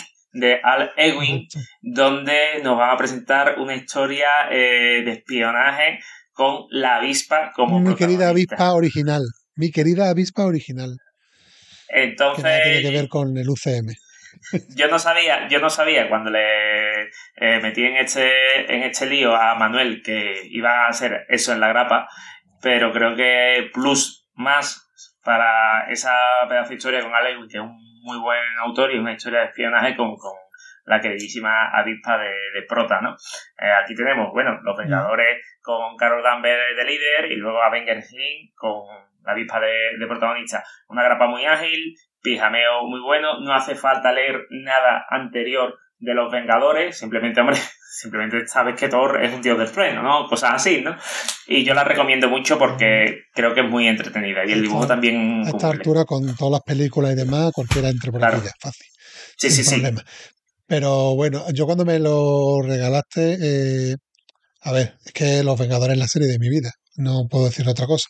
Igual que tenemos amigos de Spider-Man y amigos de Patrulla, yo soy Vengadores 100%. Y es verdad que he estado demasiado tiempo retirado. A ver, retirado entre comillas. Yo me he leído todos los Vengadores de Hitman y mucho, mucho de Bendy, pero ahí he, mirado más, me he visto sobre todo los eventos principales. La primera etapa de Bendy hasta Invasión Secreta sí completa, pero ya después me fui bajando más y, y me he bajado demasiado.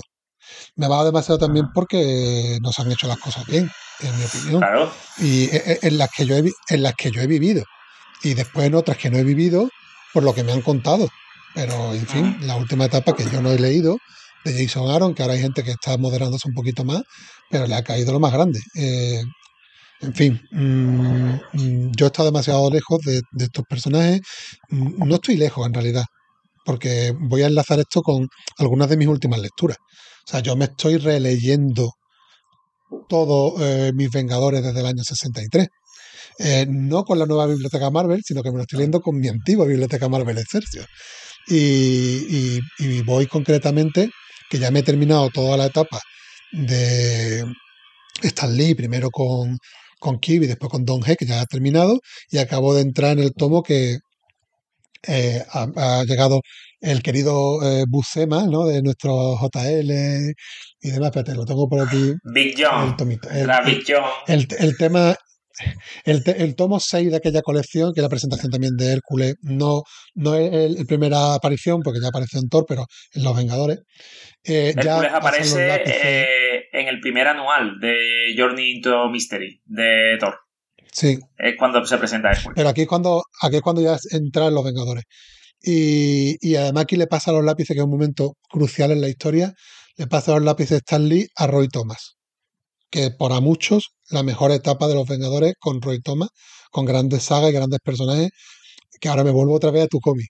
Nacimiento, por ejemplo, de la visión, que para mí ha sido fundamental en mi vida, de, y todo lo que es la relación con la Bruja Escarlata. O sea, para mí los Vengadores es todo el mamoneo que hay entre la avispa y Hamping, Hamping, creador de Ultron, la visión creada por Ultron, su relación con la Bruja Escarlata y todo lo derivado de ese culebrón es para mí todo lo gordo de los Vengadores. Entonces, volviendo otra vez a tu regalo, cuando yo veo la, selección de Vengadores inicial y veo a la Bruja Escarlata y la visión, pues ya para mí ahí a full, porque para mí eso ya es un más. Y después, cuando me entero de que vamos a tener aquí también la grapa de la avispa, ¿no? Pues ahí ya vamos fuerte. Y el resto de la alineación, pues está muy guay que esté también eh, Pantera Negra, que también entra en los Vengadores en esta etapa de Roy Thomas, curiosamente. Eh, Thor y Iron Man, que a pesar de ser Vengadores eh, fundadores, a muchas veces piensa que han tenido más peso en el grupo del que realmente tienen, porque realmente los Vengadores se han sostenido más en personajes secundarios, vamos a decir, del universo Marvel. Y, y está Carol Danvers, que también hemos tenido en Los Vengadores en, en todas sus diferentes etapas. Lamentablemente, y digo lamentablemente porque esto ya es algo muy subjetivo, que el capi que tengamos no sea Steve Rogers el, el único pero eh, para mí. ¿eh? Y no es una cuestión de racismo ni mucho menos, es que yo soy muy amante del capi y Steve Rogers, entonces le echo de menos. Eh, esta, misma, esta misma selección, pero con el capi, sería gente- fantástica, pero claro, ¿qué pasa? Que hay que alinear esto con lo que tenemos ahora mismo en el cine y en las series.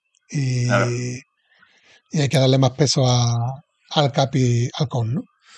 Pero bueno, es verdad que en el segundo tomo, eh, yo sé que a ti te ha gustado una escena del halcón, pero es que esa escena te lo hubiera hecho Steve Rogers igual, Claro. y más Eh, épica.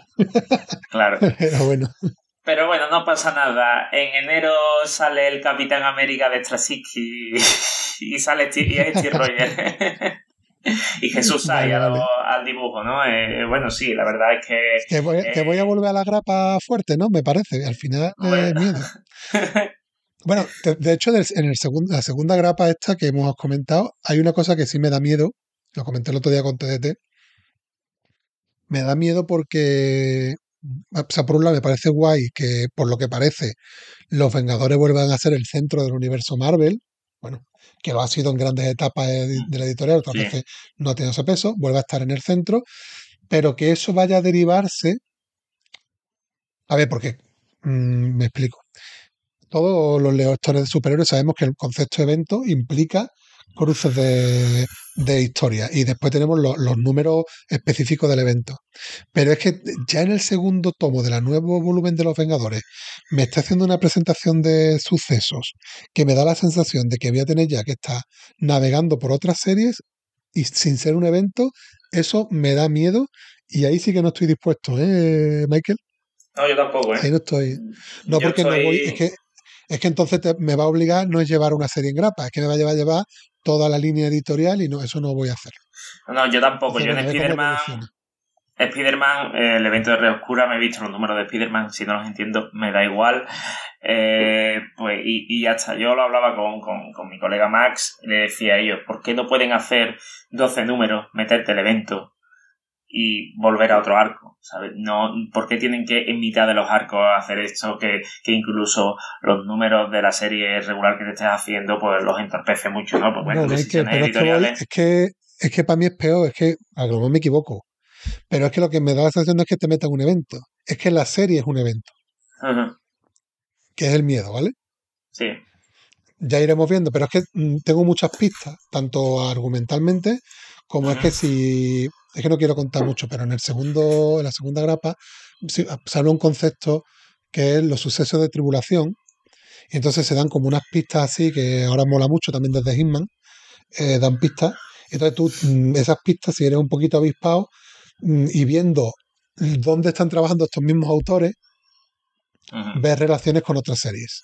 No Sí. voy a decir más, ¿vale? Sí, sí, sí, sí. En fin, que a ver qué es lo que pasa, porque es verdad que eso no, te lo, no lo he hablado yo contigo en privado, porque quería comentarlo aquí, pero la primera grapa venía con un halo de la vuelta al clasicismo, que para mí es lo mejor que me puedes decir, para meterme, pero en esta segunda grapa me ha dado un poco de, de miedo. Me ha dado Ya. miedo. A ver cómo evoluciona. Yo confiemos bueno, en Jen Mackay, que, que está haciendo las cosas muy bien, pero sí es verdad que mm, ahora va a tener un- una cabecera importante, ¿no? Eh, ha tenido al Caballero Luna, ha tenido Doctor Extraño, pero ahora coge a los Vengadores. No sé si las decisiones editoriales le pesarán mucho, pero bueno, yo confío en este autor porque por ahora está haciendo las cosas bastante bien.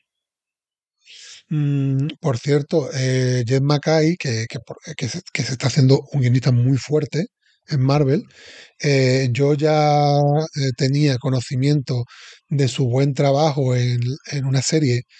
Eh, bueno, ha hecho buen trabajo en muchas series, ¿no? Tú ya has nombrado Doctor Extraño, Extraño, eh, Caballero Luna, pero hay una que lo has nombrado que a mí me llamó la atención y no me metí de chiripa, que es Gata Negra.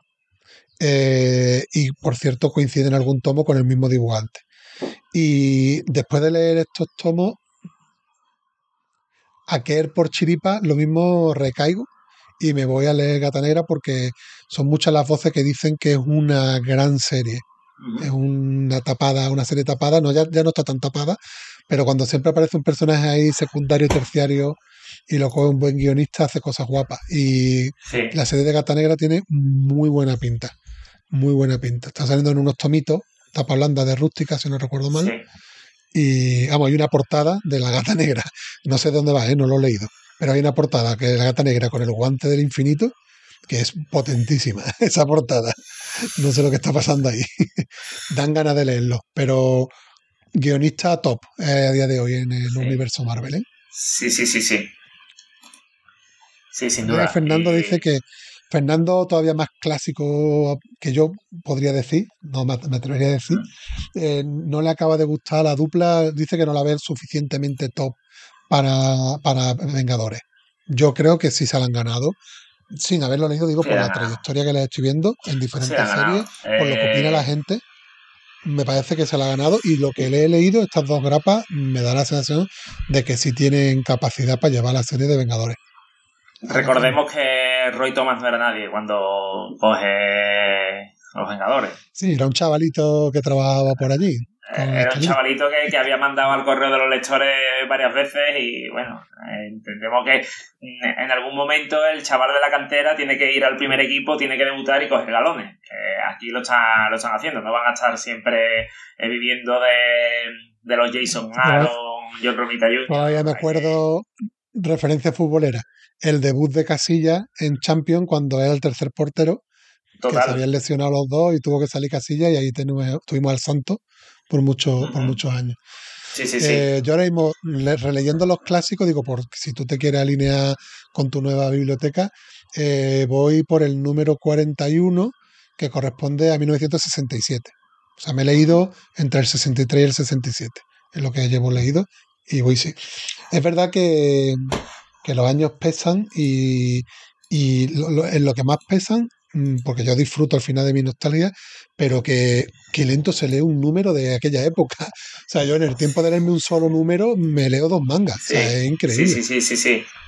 Así es relación tiempo tiempo precio es inmejorable, ¿no? Lo bueno que tiene tu No, no, ahí biblioteca sí. Marvel es que lo bueno que tiene tu biblioteca Marvel es que está esa esa viñeta de la visión llorando en blanco y negro.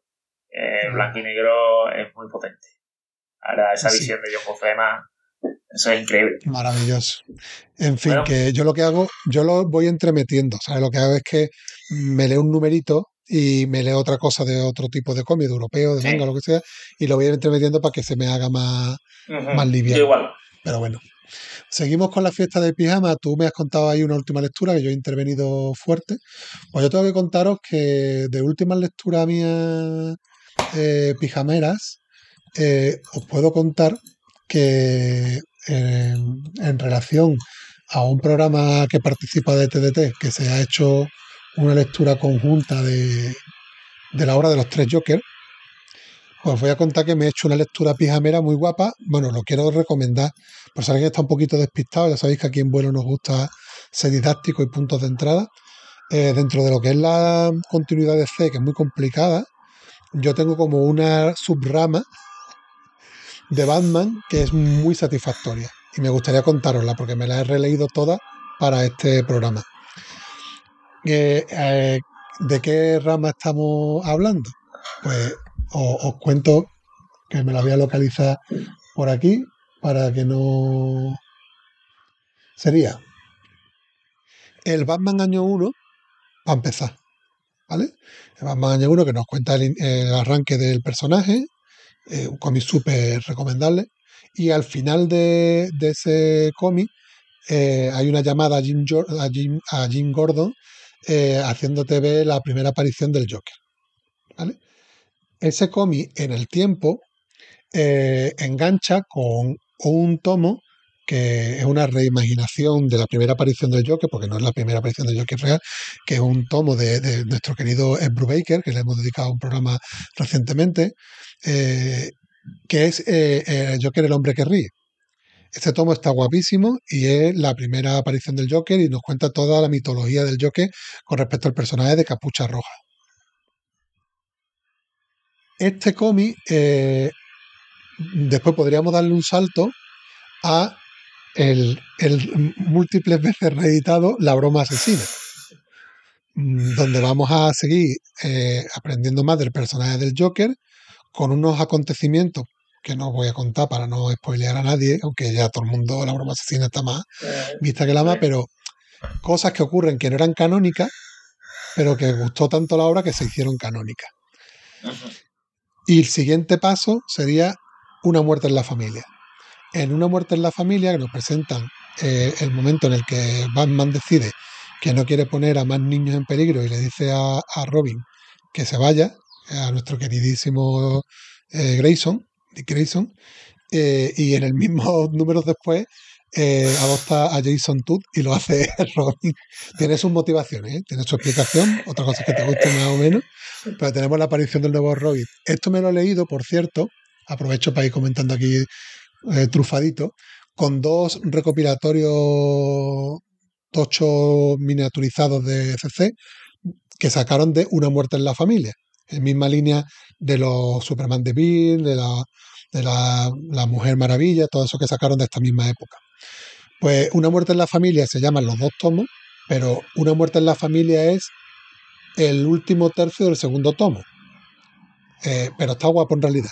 A mí que me gusta hacer este trabajo editorial está guapo porque empieza desde que se va Dick Grayson. Entonces, tienes los dos tomos recopilados toda la etapa de Jason Todd. O sea, ves eh, cómo evoluciona el personaje, eh, tiene unos deslices violentos, eh, en fin, está muy chulo la propia relación. Te meten ahí en los dos tomos el Batman de Cult, mm, que no tiene nada que ver con la historia, pero como estaba Jason tú acompañando a Batman y es un tomo totalmente aparte y súper oscuro, que no tiene nada que ver con el tono del otro, que es bastante más clásico. O sea, son dos tomos mm, muy llamativos, por eso lo estoy queriendo explicar. Y después acaba con la famosa muerte en la familia, ¿no? Eh, después viene el tomo de los tres Jokers, que sin hacer spoiler, pues nos presentan el dilema de que posiblemente todo lo que acabo de contar no fuera un mismo Joker, sino que fueran tres Jokers diferentes, tres personas que cogieron el manto. Y entonces, si te has leído todo esto, mm, yo decía en el programa de TDT que disfrutas todavía más la lectura porque viene muy bien, la mochila viene muy bien de, de eventos de Batman y, y termina muy fuerte, termina muy fuerte porque curiosamente la broma, la broma asesina no era canon y la hicieron canon y los tres Jokers es canon y lo descanonizan, digamos, porque no se ha tirado del hilo. Y ahí, por ejemplo, te puedes leer ya como lectura ya complementaria, pero ya no es lo que yo acabo de marcar, es la muerte de la familia, no, no confundir con una muerte en la familia, la muerte de la familia, que es ya de la etapa de Snyder y, y Capullo, si no recuerdo mal. Sí, Sí, no, 52. eh, sí, correcto. Y, y ahí te das cuenta que es un ejemplo de que se vuelve a trabajar el mito de quién es el Joker y los secretos de Batman no sabe quién es Joker, Joker no sabe quién es Batman y los Robins, pero te sirve para darte cuenta de que todo aquello no ha quedado, porque las consecuencias del tres Joker no se ven ahí reflejadas, por ejemplo.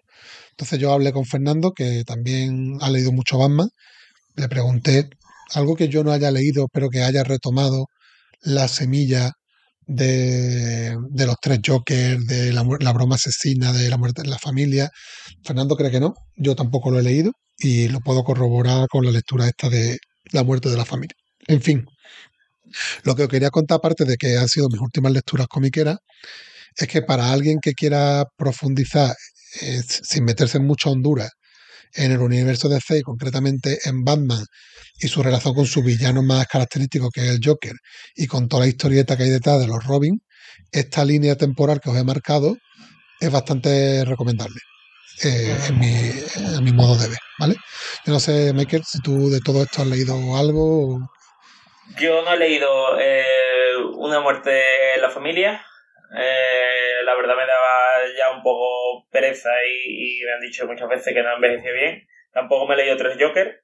Lo, lo demás sí. Eh, aquí apuntando los tres Joker salen en 2020 y una muerte de la familia de Snyder y Capullo, que sí me lo he leído, es de 2011, 2012. Entonces supongo que ahí los tres Joker ¿Sí? es lo último. Sí. Sí, sí, Ah, sí. vale, sí, vale, vale. que- Sí, edito- editorialmente es anterior, pero Claro, cronológicamente pero en la historia de Batman debería de ser posterior. En fin. Yo, mm, evidentemente, año uno nada que objetar. Yo tengo, ya te lo comenté, que tengo el, una- un tomito de, de Planeta eh, de un coleccionable que es Batman año uno y luego le sigue Batman el hombre que ríe. Entonces, muy bien. Cuando se, Eso, cuando se edita con sentido, se edita con sentido. Eh, la broma asesina no hay que nada más que decir. También hay que decir que la- el color de la broma asesina que tenemos ahora no es el color que originalmente se publicó. El color era de Higgins. Eh, eh, el, el cómic cambia, lamentablemente con todas las reediciones que han sacado no está disponible ese color, ¿vale? Yo lo tengo en un prestigio de 5, el color actual es el de Brian Boland, que es, el dibujante que se supone que, bueno, que tiene que... Hay, hay discrepancias entre... Hay Es que grupos, cuando, es que cuando lees, es que cuando lees los extras, eh, y bueno, yo qué sé, habrá que darle, a ver, no sé, no sé si ha sido una injusticia o lo que sea, pero es que el propio Brian Boland defiende que, que este es el color que él quería. Entonces, Claro, claro, claro. es lógico que se haya seguido, que se haya seguido con el recoloreado y no se haya vuelto al anterior. Sí, pero En fin. si tienes tantas ediciones, ¿qué te cuesta que una de ellas, no sé, por, por, por cosa más de, de, de curiosidad, ¿no? Y los tres Joker, Sí, pues sí. bueno, eh, los tres Joker es algo que, que tengo ahí que tengo ahí pendiente. Eh, yo lo que haría un apunte es que esta es una muy buena cronología Batman Joker, ¿no? Estas son obras imprescindibles que te tienes que leer de, de Batman, al igual que cuando te dicen cómo empezar a, a leer Batman. Te ponen Batman año 1, te ponen entre medio unas cuantas y terminas con el regreso del Caballero Oscuro. Pues en este caso es muy buena cronología del Joker, pero quien se lo lea todo, os lo digo, mm, leer el TVO, mm, disfrutar de la historia y no te pongas a pensar si esto encaja, si no encaja, porque si no es un quebradero de cabeza muy grande. ¿eh?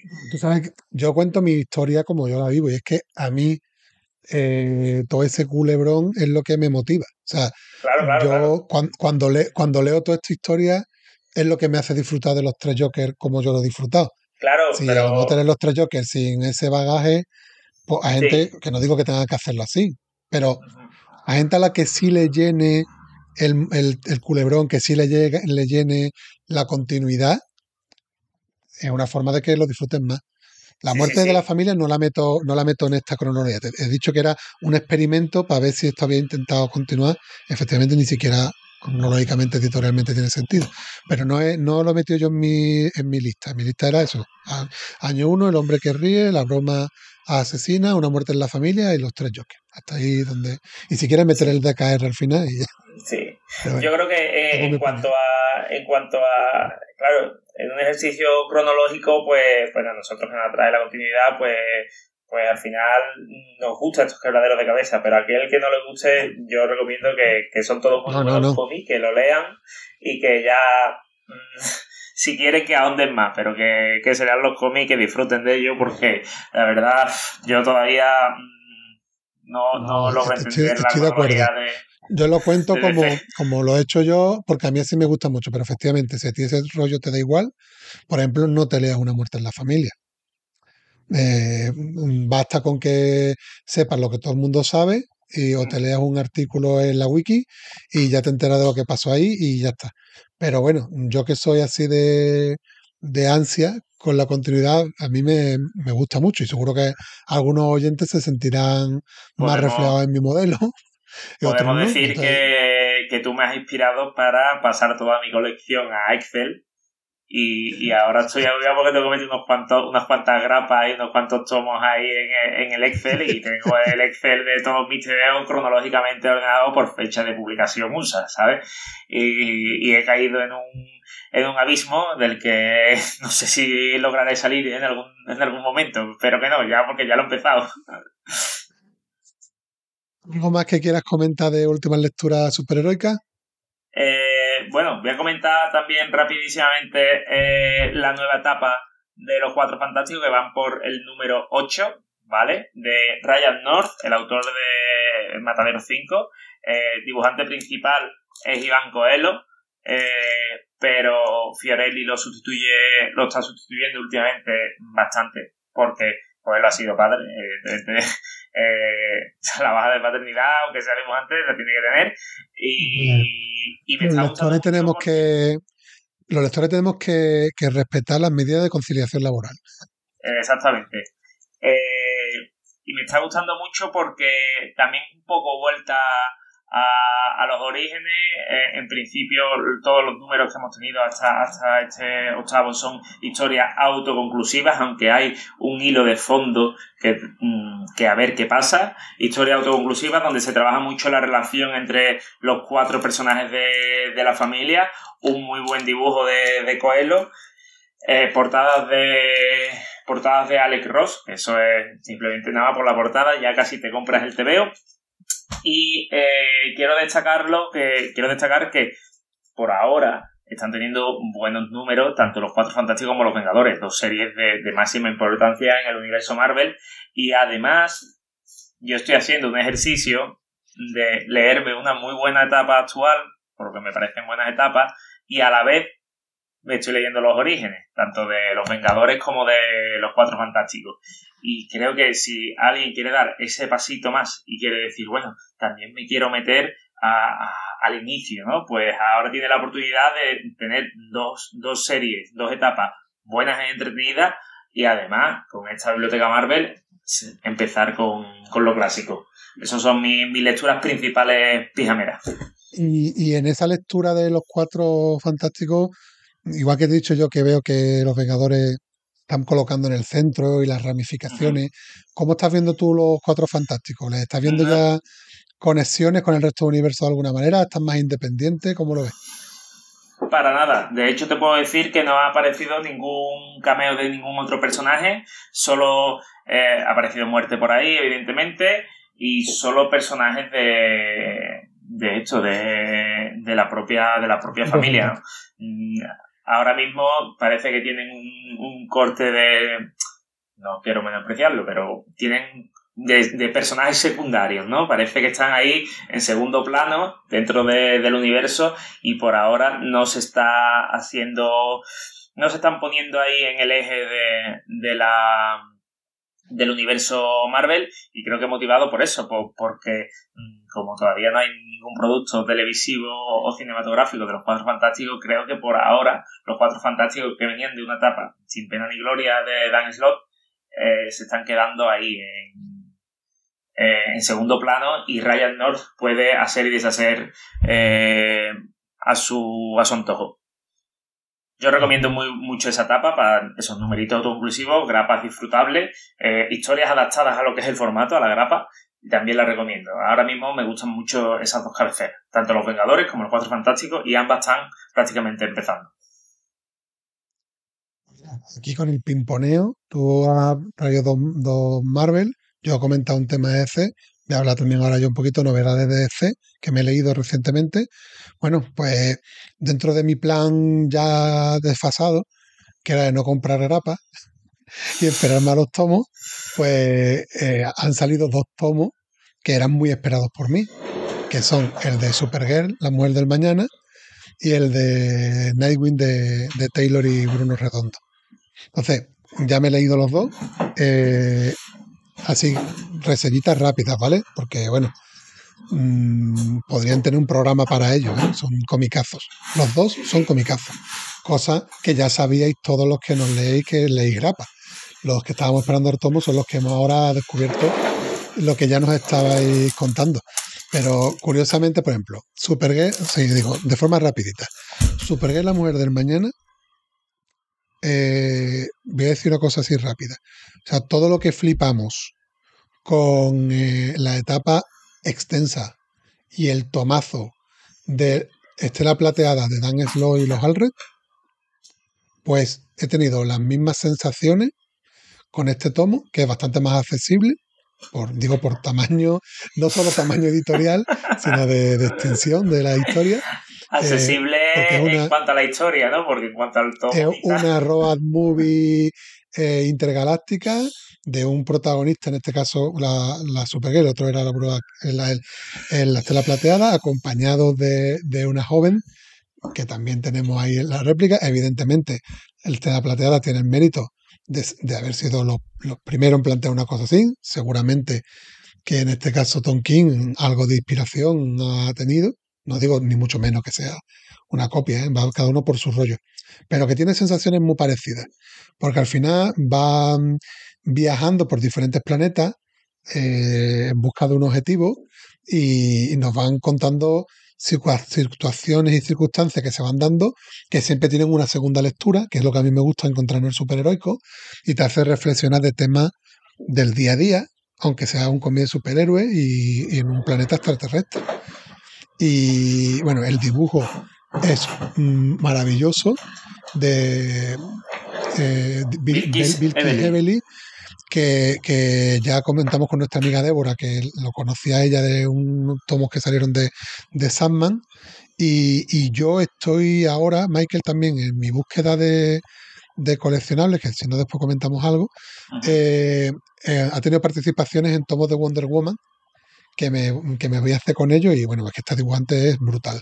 Le pega Tiene un muchísimo toque Wonder a- tiene, tiene un toque de dibujo que parece de, no sé qué decirte, años 20, años 30, pero moderno y brutal. Eh, o sea, Supergirl me ha fascinado.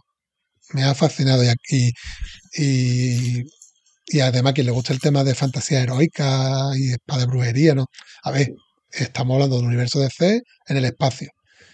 Y hay, pero hay toque eh, nuestro amigo Antonio Laguna, que se, me fui rápidamente a hablar con él porque es- súper fan de Conan. Y, y yo sé que este también le había gustado. Y cuando lo leí digo, Ah. claro, claro que le ha gustado. Porque Claro. es que tiene mucho rollo también de eso. En fin, quienes no la conocierais, quienes estabais esperando, todavía no tenéis motivo, nadie os ha dado motivo para comprarlo, os animo fuertemente.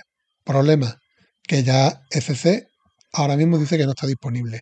Hay muchas tiendas que se han dedicado a acaparar tomos, por lo que puede que lo encontréis en compras online en tiendas, pero la editorial ya no lo tiene. Pero mm, me parecería muy heavy ya, pero ya podemos esperar cualquier cosa que no lo reeditarán en breve, que se ha agotado prácticamente en la primera semana, es que, en fin.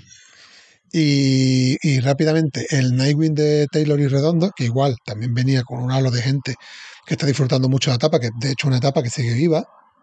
Eh, o sea, me lo he leído y he flipado fuertemente, Michael. Me ha gustado muchísimo, muchísimo, muchísimo. Bueno, lo del dibujo, mm, ya no descubrimos nada, pero bueno, mm, tú venías escuchando, la gente flipa, pero ya cuando lo ves, además tú, normalmente los que no estábamos leyendo la grapa, pues veíamos portadas, especiales, alguna splash page, pero cuando ya te metes a ver la- lo que es la narrativa, es que es impresionante lo de este hombre, ¿eh?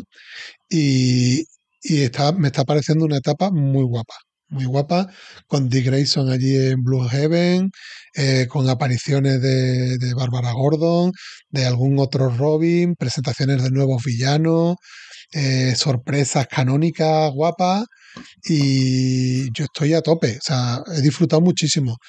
Eh, mm, duda que planteo aquí en el aire, no sé, Michael, no está previsto, no hay todavía una fecha de lanzamiento para el tomo 2 y ya tenemos comunicado de novedades hasta enero. Y, no está previsto sacar el 2, pero si no, no sé, no sé qué. Esto va a tener una cadencia. Acabo de leerme el tomo 1 que me ha encantado. Estamos a octubre y hasta enero no ha habido novedad prevista de que salga el tomo 2. En fin, no, no, no lo entiendo mucho. No sé si es que están controlándose mucho para no, no pillar la grapa o. Pero la verdad es que uf, me voy a quedar con, con muchísimas ganas de coger el 2 lo antes posible. Yo, evidentemente, mm, no sé mm, qué, cuáles son las decisiones editoriales. FC últimamente, pues muy errática. La grapa está, eh, va por la 25, ahora mismo, va por la 25. Eh, mm, podrían sacar perfectamente el siguiente arco. Eh, yo, mm, al haberme leído de la grapa, el tomo termina como diciendo, y yo, me da la impresión de que esto acaba de empezar. Y, y quiero más y no sé qué van, qué van a hacer. También, mm, también es, es verdad que está agotado también el tomo, o no sé si está ya en Sí. reimpresión. Se, se agotó primero el Nightwing y después, pocos días después, se agotó el Supergirl. Se entonces mm, yo también decir que los que leáis inglés y, si- y si no queréis rapa, porque ahora las de Nightwing eh, no sé no sé si están ahí en, en segunda mano, la de Supergirl también, pero bueno, la TPB USA está bastante más barata, ¿vale? Eh, mm, a mí el precio de Supergirl me parece un poco excesivo, porque son 8 números de 32 páginas. Y no sé, no sé si cuándo va a salir el segundo tomo de Nightwing, pero la verdad es que son cómics muy recomendables. Nightwing, como estábamos comentando antes con los cuadros fantásticos de los Vengadores, Nightwing se, eh, DC está intentando ponerlo como personaje central en el que gira el, el universo DC. Eh, están, hay momentos en, lo- en esta etapa donde hay crossover de otros personajes que van a la grapa de Nightwing para intentar picar a, a subirse a En otra. este, en este primer tomo, siendo muy inicial como tú dices, tenemos cameos de mucho, de, de mucho peso, ¿eh? O Ujú. sea que, como tú dices, centro, centro del universo. Son conscientes de que, de que, bueno, de que Nightwing está tirando mucho. Yo no sé en qué época escuché que, que asimilaban al, a Nightwing a un poco al Capitán América, a, Steve Rogers, por eso de, de, de sus valores, de, de siempre Sí. ser leal, de, de ser muy testarudo. Tiene, Y tiene unos rasgos característicos muy chulos. Su relación con Alfred, con el propio Batman, con el resto, con el resto de los Robin. Tiene, tiene muchos muchos hilos de los que tirar. Ha cogido un peso muy importante. Yo es una serie que recomiendo sí o sí, que, que si os gusta el pijameo tenéis que le- leerlo porque tiene momentos súper emocionantes, momentos para llorar, momentos en los que te ríes, eh, Don Taylor y Bruno Redondo están haciendo un trabajazo, no se sabe cuándo van a, cuándo van a finalizar su etapa, pero sí eh, se sabe que ellos van en pack. Mm, En fin, es algo que da igual, o te lo pillas en Podría- grapa. Podría tener también una similitud con. Como si cogieras en Marvel una etapa muy buena de Daredevil muy urbano con un Kingpin fuerte. Sería también este cómic de Nightwing. Claro, y con más luz. Ese es el tema. Es que de hecho este arco Sí. es saltar hacia la luz o algo así, se llama. Entonces eh, es una serie muy bien hecha y Supergirl pues, pues igual. Pues Supergirl son dos, dos lecturas de que bueno, que te hacen recuperar la fe en el pijameo, ¿no? Porque mm, es un, estamos aquí en fiestas de pijama y lo que más se critica últimamente al pijameo es que está agotado. No hay ideas y es siempre lo mismo, no pasa nada. Agotado en ideas y en editoriales de DC. También está agotado. No se puede comprar ya Supergirl ni Nightwing. Y bueno. pero, pero estas dos series son muestras representativas de que no todo está dicho y de que se puede disfrutar de, de hecho, de los superhéroes que tanto nos gustan.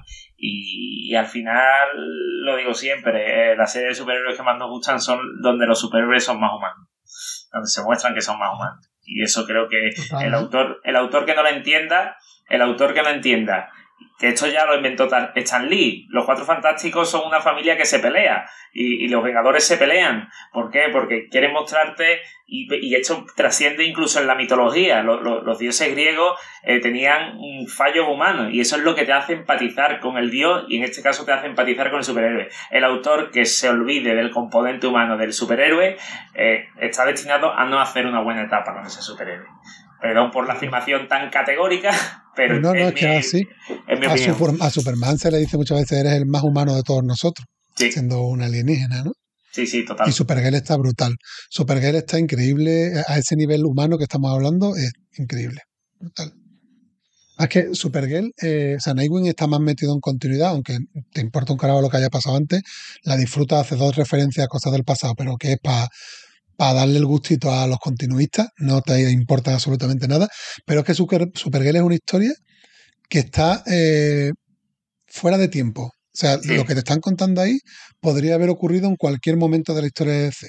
No importa para nada la continuidad. Y está guapísimo. Yo creo que tanto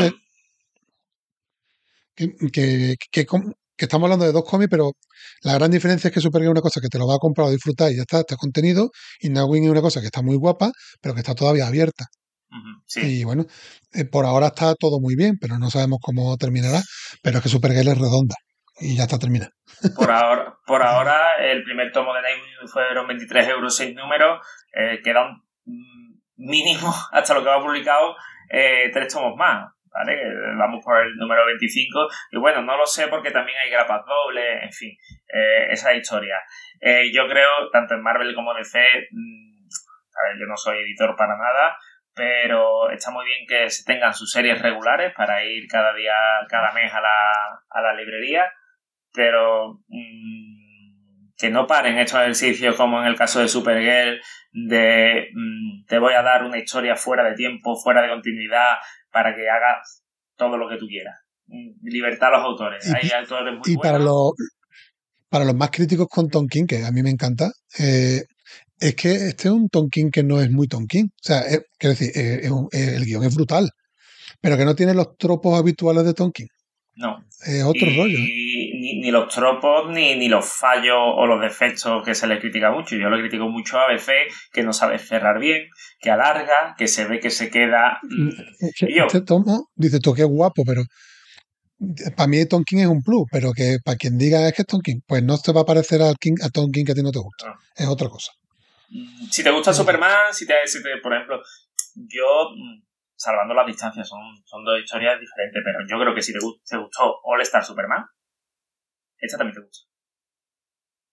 O si te gustó las Lo dicho, si te gustó este La Plata de Dan Slow, te va a gustar este también te gusta.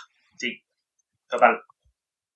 En fin, yo creo que así de última lectura lo podemos dejar aquí y ahora vamos a hacer un popurrí Sí, de cositas rápido. que tenemos que tenemos en, la- en el objetivo que acabamos de comprar todavía no hemos leído pero lo que nos está llamando más la atención de los superheroicos para las próximas dos tres, tres semanas bueno yo ahí comentarte que, que sigo trabajando mi línea de, de formatos más accesibles que tampoco que sean económicos Sí. sigo comprándome mi- mis premiers de Daredevil que yo los estoy acumulando, los estoy acumulando, ¿eh?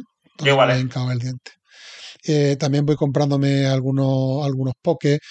Por ejemplo, pf, yo no me compré porque a nivel personal no estoy muy alineado con todo este tema de Noche Oscura del Metal y después Noche Oscura Death Metal, pues han salido los, los. Digo, mira, pues para tener los eventos de C siempre por lo menos ahí, para tú llegar más o menos al hilo de la continuidad, pues por ejemplo en Poké, pues sí me los he pillado. No me voy a comprar el tomo del Death Metal, ni mucho menos, y, y- y- y ni mucho menos las ediciones estas que sacaron, Sí. que traían de todo. Yo me acuerdo que traían baquetas y cosas de grupos y yo qué sé, historietas. Eh, pues, un pequeño pocket tal. Eso así como de comprita y de lo que he hecho. Y lo que tengo pendiente para octubre, pues mira, os digo. A ver, voy a de- eh, un pequeño disclaimer. Voy a comentar cosas que, que quiero comprar, evidentemente porque todavía no las tengo. Lo mismo, hay cosas muy guapas que no digo, a lo mejor me- eh, Michael me las cubre. Porque ya las tengo y entonces no las tengo apuntadas. Voy a decir lo que yo no tengo y voy a comprar que me llama la atención. Por ejemplo, ahora a finales de octubre eh, sale un pocket de, Aquaman. Aquaman es un, personaje que, que no tiene no tenemos la suerte a lo mejor de tener cositas mm, accesibles, autoconclusivas, y va a salir un poke que se llama Aquaman Sub Diego, de, Will Pfeiffer y Patrick Gleason, que hablan muy bien de, de él, eh, que es una historia muy divertida. Se presenta también Aquagel. En fin, me parece que es un buen cómic para conocer un poquito más el personaje con algo cerradito, porque bueno, el otro día estoy viendo un vídeo de YouTube hablándote de la tan aclamada Aquaman de Peter David, pero los mismos que la aclaman, el que es honesto te dice yo, son tres tomazos, es un lote de ley gordísimo, cuando vas por mitad del segundo ya estás aburridísimo, se te hace larga, eh, Peter David acaba aburrido, estos son herejías, probablemente para muchos, pero gente que lo ha comentado me parece honesto. Entonces esto es una forma de leerte algo de Aquaman así cerradito y a mí me atrae y la tengo apuntada. No voy a, mm, ve metiéndote también tú y voy contando yo después otras cositas también que tengo. Otra, algo que tengas por ahí en el, punto de mira. Vale, bueno, yo me he pillado, así con DC Pocket, eh, yo me pillé en su momento el Caballero Blanco, el primer tomo, y ya... no lo, no lo he dicho porque yo ya le hicimos hasta un vuelo, eso es maravilloso. Ya, Muy bien que has hecho. y, y yo cuando vio que en, en mi intento de, de protesta contra precios y prácticas abusivos, pues me pillé el, de- el DC Pocket en vez de pillarme el, el, el formato normal eh, de La Maldición del Caballero Blanco, que es la segunda, la segunda parte. Luego, no es tan reciente, pero sí es verdad que el, el 19 de octubre va a salir el tercer tomo. Me han regalado mi suegra, sé que no me escucha, pero un saludo para mi suegra. Me ha regalado por mi santo los dos primeros tomos de Vengadores Oscuros. ¿Vale? El, Ah.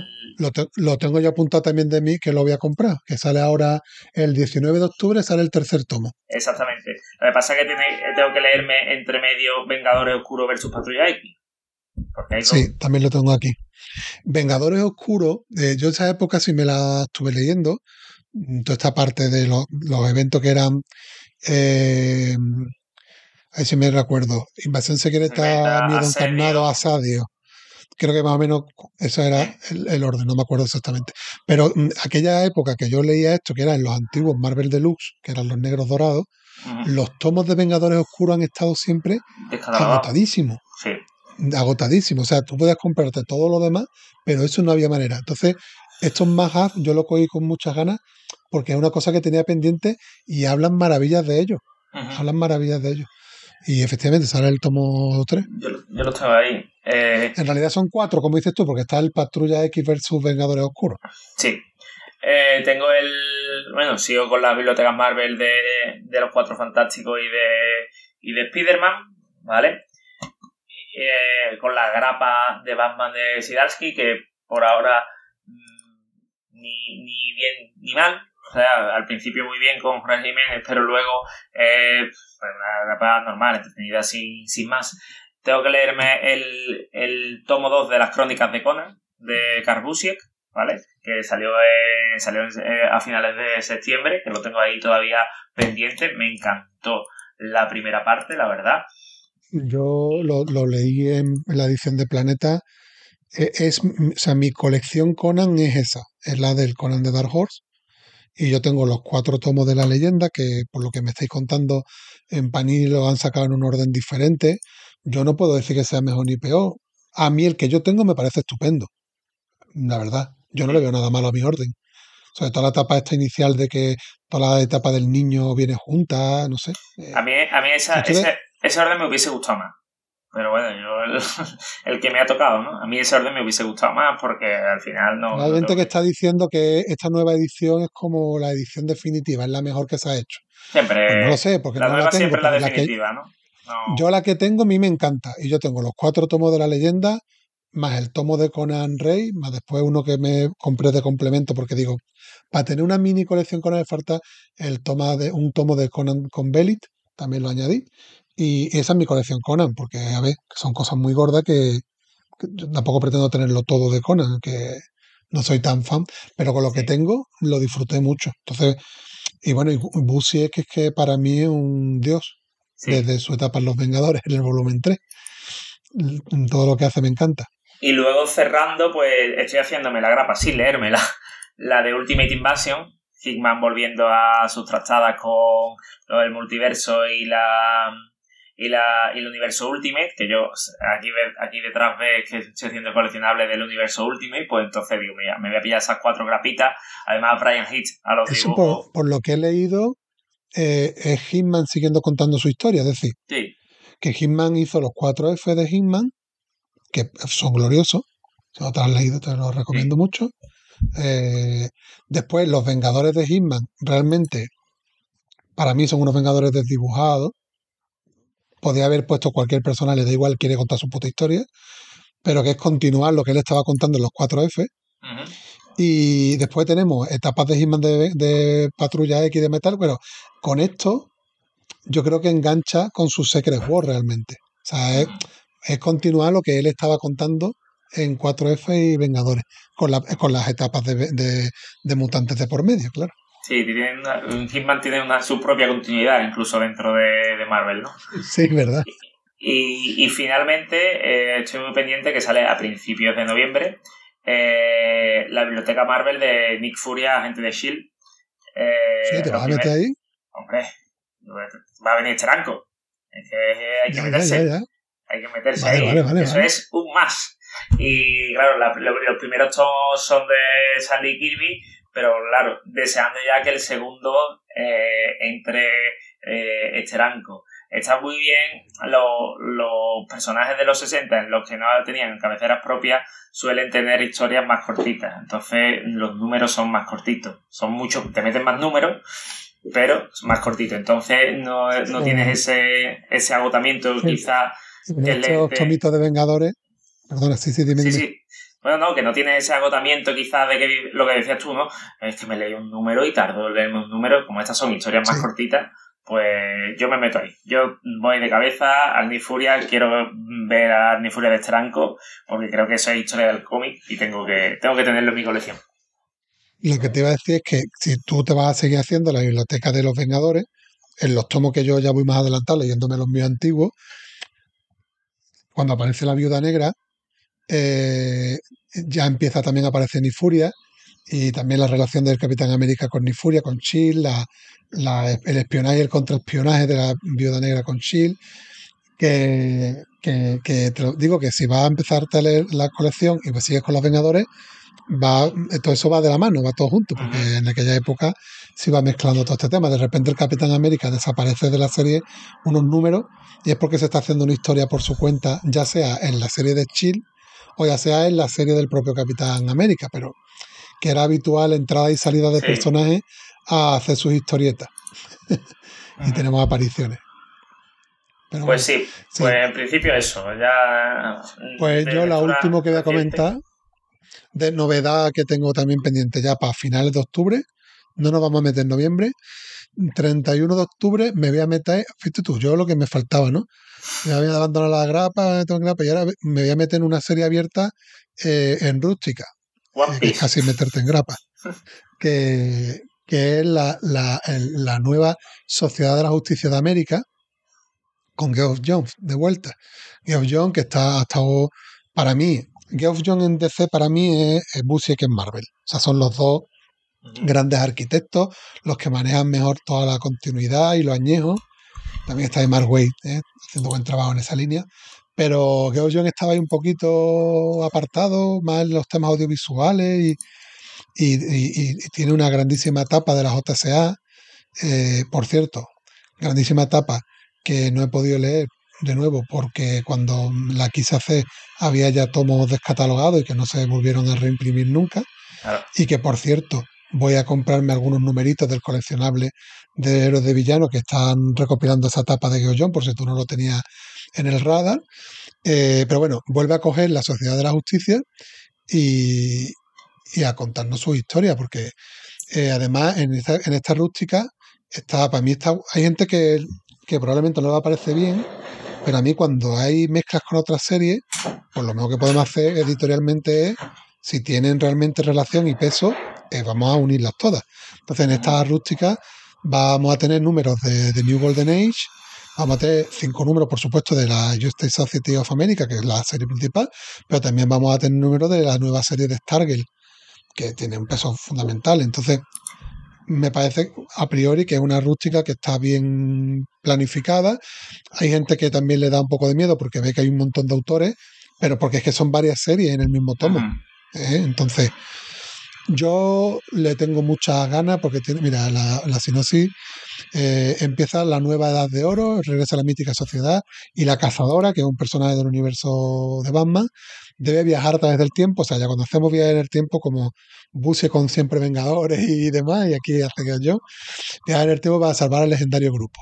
Además, este tomo incluye la serie central de Stargate. Entonces, la, portada me llama también mucho la atención, eh, el tipo de dibujo. Y me voy a meter con ganas, tío. Espero no salir escaldado. Y en paralelo, como hemos estado haciendo lo de Vengadores, pues en paralelo mi pretensión es ir leyendo esta rustiquita y eh, a través de los coleccionables ir leyéndome la JSA de Geoff John, que no me pude leer desgraciadamente. Pues para, para los coleccionables te pediré, te pediré tutoría, porque yo tengo Vamos a ganas de... comentar, vamos a aprovechar que estamos en sección pijamera a contar un poquito todo lo que hemos estado investigando de Sí. Sí, a grosso modo a la gente. Sí, sí, modo. perfecto. A ver, os contamos. Como bien sabréis, hay una serie de coleccionables eh, en marcha y van saliendo nuevos, tanto de Marvel como de DC, eh, por editoriales que no son las habituales, colaboran con las, por ejemplo, en DC, pues es Salvat con FC, ¿no? Salvat lleva, porque hace coleccionables de todo tipo, montese usted su coche de miniatura, no sé cuánto, y, pero también sacan a veces este tipo de coleccionables. Entonces, ¿qué problema hay? O sea, ¿por qué me interesa a mí ese mundo? Bueno, como coleccionable que es, tienes la opción de tú suscribirte y que te lleguen todos los tomos regularmente a tu casa y demás. Pero bueno, ya la experiencia nos dice que en un coleccionable de ese tipo mm, se mete un poco de todo. Y en ese de todo es que te meten mucha paja, que no vale para nada, pero es que ahí es donde viene el problema. Te meten cosas muy buenas que es que, curiosamente, no están en otro formato ni han Exactamente. sido reeditadas, o, sea, o cosas que ya se han descatalogado y FC, en este caso, no ha vuelto a reeditar, o cosas que ni siquiera ha editado nunca FC. Y entonces, el mundo del coleccionable es un mundo que te atrae. Entonces, Michael y yo hemos estado indagando y decimos, ¿cómo podríamos hacer para conseguir comprar ciertos números del coleccionable sin tener que suscribirte al coleccionable? Entonces, esto era un misterio rocambolesco, que yo creo que vamos a ir a la conclusión, si ha, ha habido diferentes etapas en las que los comunicados de CC incluían el coleccionable, otras veces que no. Parece que ha habido algún conflicto interno entre CC y Salva, pero desde hace mm, dos, tres comunicados se están incluyendo coleccionables, tanto de héroes y villanos como de... eh. ¿Cómo era el de Marvel? El Marvel Ultimate. Hay otros coleccionables que no están ahí. No sé tampoco todavía por qué. ¿Vale? Pero esos aparecen. Y entonces resulta que podría haber algunas eh, cosas interesantes. Por ejemplo, a mí para octubre me interesaba uno del coleccionable de héroe de villano que es Batman, las leyendas jamás contadas. Entonces, eh, porque es una etapa antigua de, de Lin Wayne, John Byrne, Jim Aparo, es, es de la misma época de lo de la muerte en la familia, pero otras historias, ¿no? Y demás. Y a mí me interesa esa etapa clásica. Entonces, yo la tenía que apuntar en mis mm, compras de, de octubre, porque sale en el comunicado de octubre. Pero cuando vas a hablar con tu librero, te dice que no puede pedirlas. Y dices tú, ¿y por qué no puede pedirlas? Y, y tampoco sé explicar el por qué, pero explico la conclusión para que si os interesa sepáis cómo se hace. Según mi librero, que es nuestro librero de los dos, que es nuestro JL de Banana Comic, tú tienes que pedirle a FC un coleccionable que te interese en el momento que saca el, el comunicado. Es decir, yo ahora mismo no puedo pedirle a mi librero que me reserve números del coleccionable del comunicado ni de octubre, ni de noviembre, ni de diciembre, porque si él va a la web de la editorial ya no lo deja sacarlos. En cambio, cuando ha salido recientemente el de enero, había dos tomos, eh, que ahora no recuerdo cuáles eran. Eh, creo que los tengo por aquí. Eh, Os pues lo voy a decir, los estoy aquí buscando. Un poquito aquí de relleno. A ver, eran. Eran otro Batman clásico, que es Batman, mi principio y mi probable fin, que también es de la época de Una muerte en la familia, pero los cómics de Detective Comics, no de Batman y justo, Michael, el primer tomo de la JSA de Geoff Jones. ¿Vale? Esos están anunciados, son los dos, los dos coleccionables, dos, dos números del coleccionable de héroes de villanos que se han anunciado en el comunicado. Que por cierto, no son los últimos. O sea, el coleccionable realmente va por el número 74. Pero Sí. es que no sabemos por qué han empezado a reeditarse y a, Sí. y a aparecer en el comunicado a partir del número. eh, creo que era el. ti, ti, ti, ti, ¿Será el de 40? Crisis Infinita. 40. El Crisis Infinita. El 44, ¿no? Creo que fue el 44, primero que apareció. Sí, sí, sí. Bueno, el caso, para que veáis cómo hemos operado. Yo le he dicho al librero, tenemos una teoría, la- vamos a ver si funciona. Digo, coge ahora que hacer el comunicado y encarga en SC que te, que te manden y te reserven para mí los dos números del coleccionable de enero. Y me dice mi librero que lo ha conseguido, que le han dejado. ¿Vale? Entonces yo a partir de ahora ya tengo asegurado, si voy pidiendo al ritmo que aparece en el comunicado, puedo hacerme con los números del coleccionable que me interesan y los que no, no. Es una buena noticia. Y los números anteriores, que había cosas que me interesaban y que ya no voy a poder reservar en tiendas, pues hay dos vías, que no son las mejores, pero son las que existen.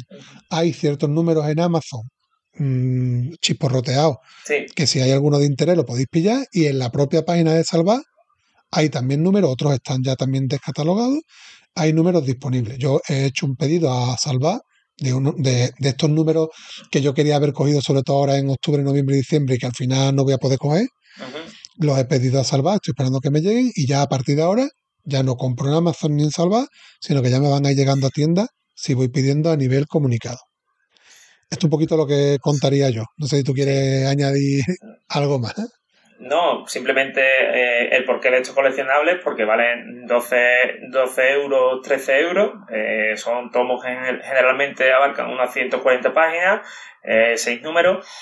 Y, y eso, y remarcarlo, tenéis que pedirlo a vuestro librero el día que sale el comunicado, no el día que sale el cómic. La novedad, eso. La novedad, no, tienes que pedirlo como casi con dos meses de antelación. Supongo que hay unas copias limitadas y en el momento que tú no reservas con tanta antelación, ya están en los distintos canales de distribución, kioscos, eh, grandes superficies, eh, librerías. Tienes que hacerlo con eh, justo cuando sale el comunicado. Bueno, justo, dos días y tal, pero no, podéis, no podéis esperar a, a que salga la novedad porque si un tomo sale el, el 5 de enero y tú vas a reservarlo el 5 de enero, de ese coleccionable posiblemente ya no puedas.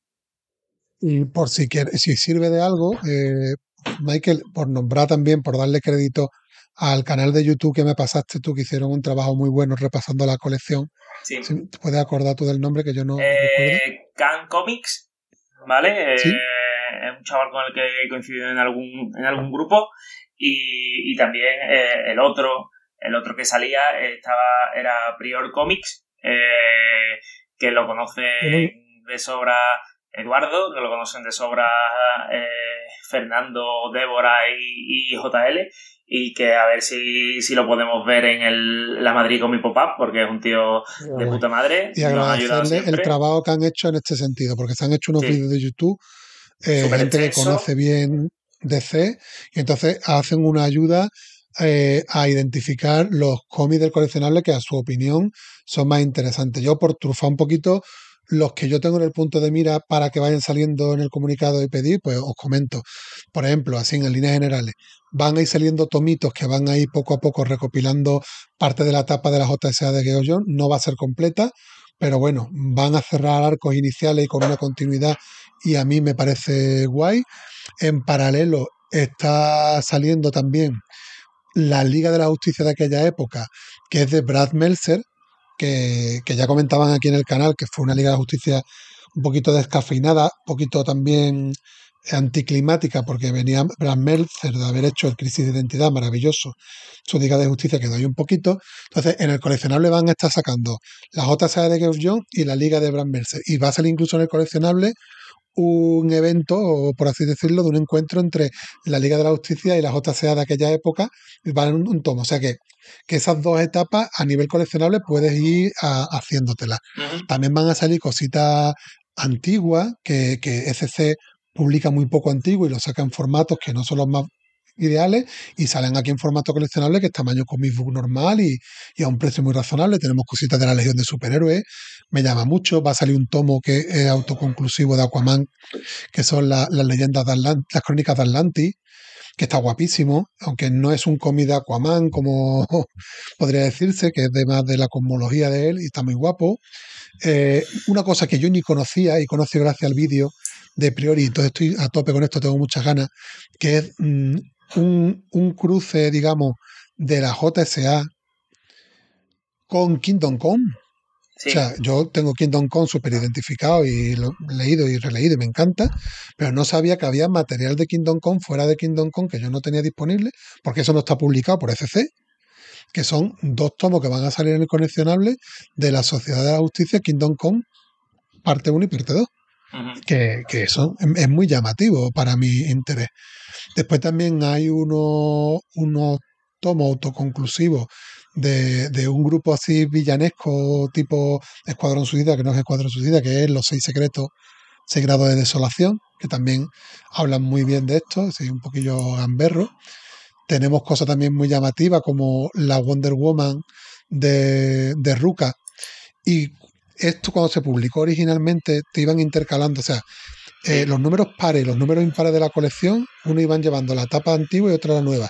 Y en el coleccionable los separan, que también puede ser interesante y lo puedes leer solo una. Pero van a salir tanto los tomos del coleccionable de la de digamos del pasado como del presente de Wonder. Woman. También está muy bien.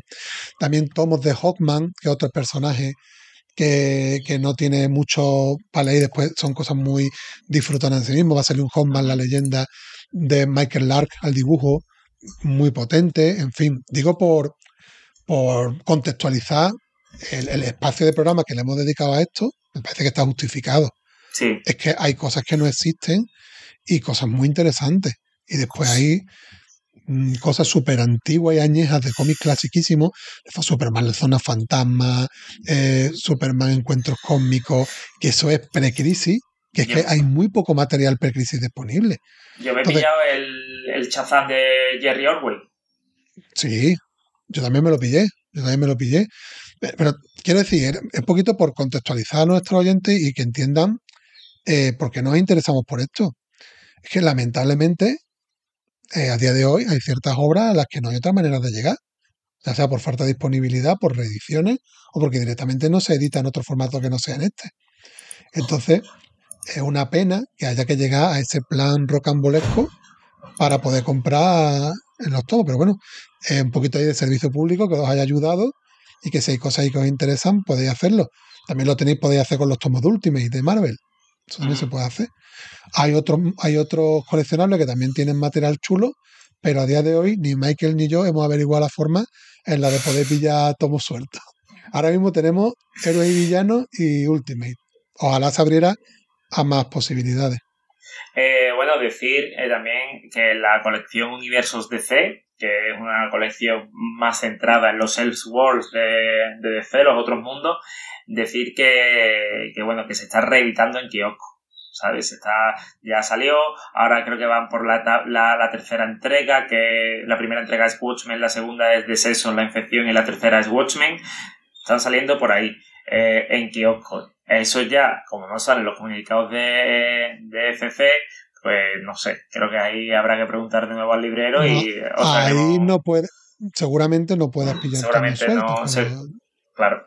Seguramente eh, atentos al kiosco o atentos a, a la web de Salvat.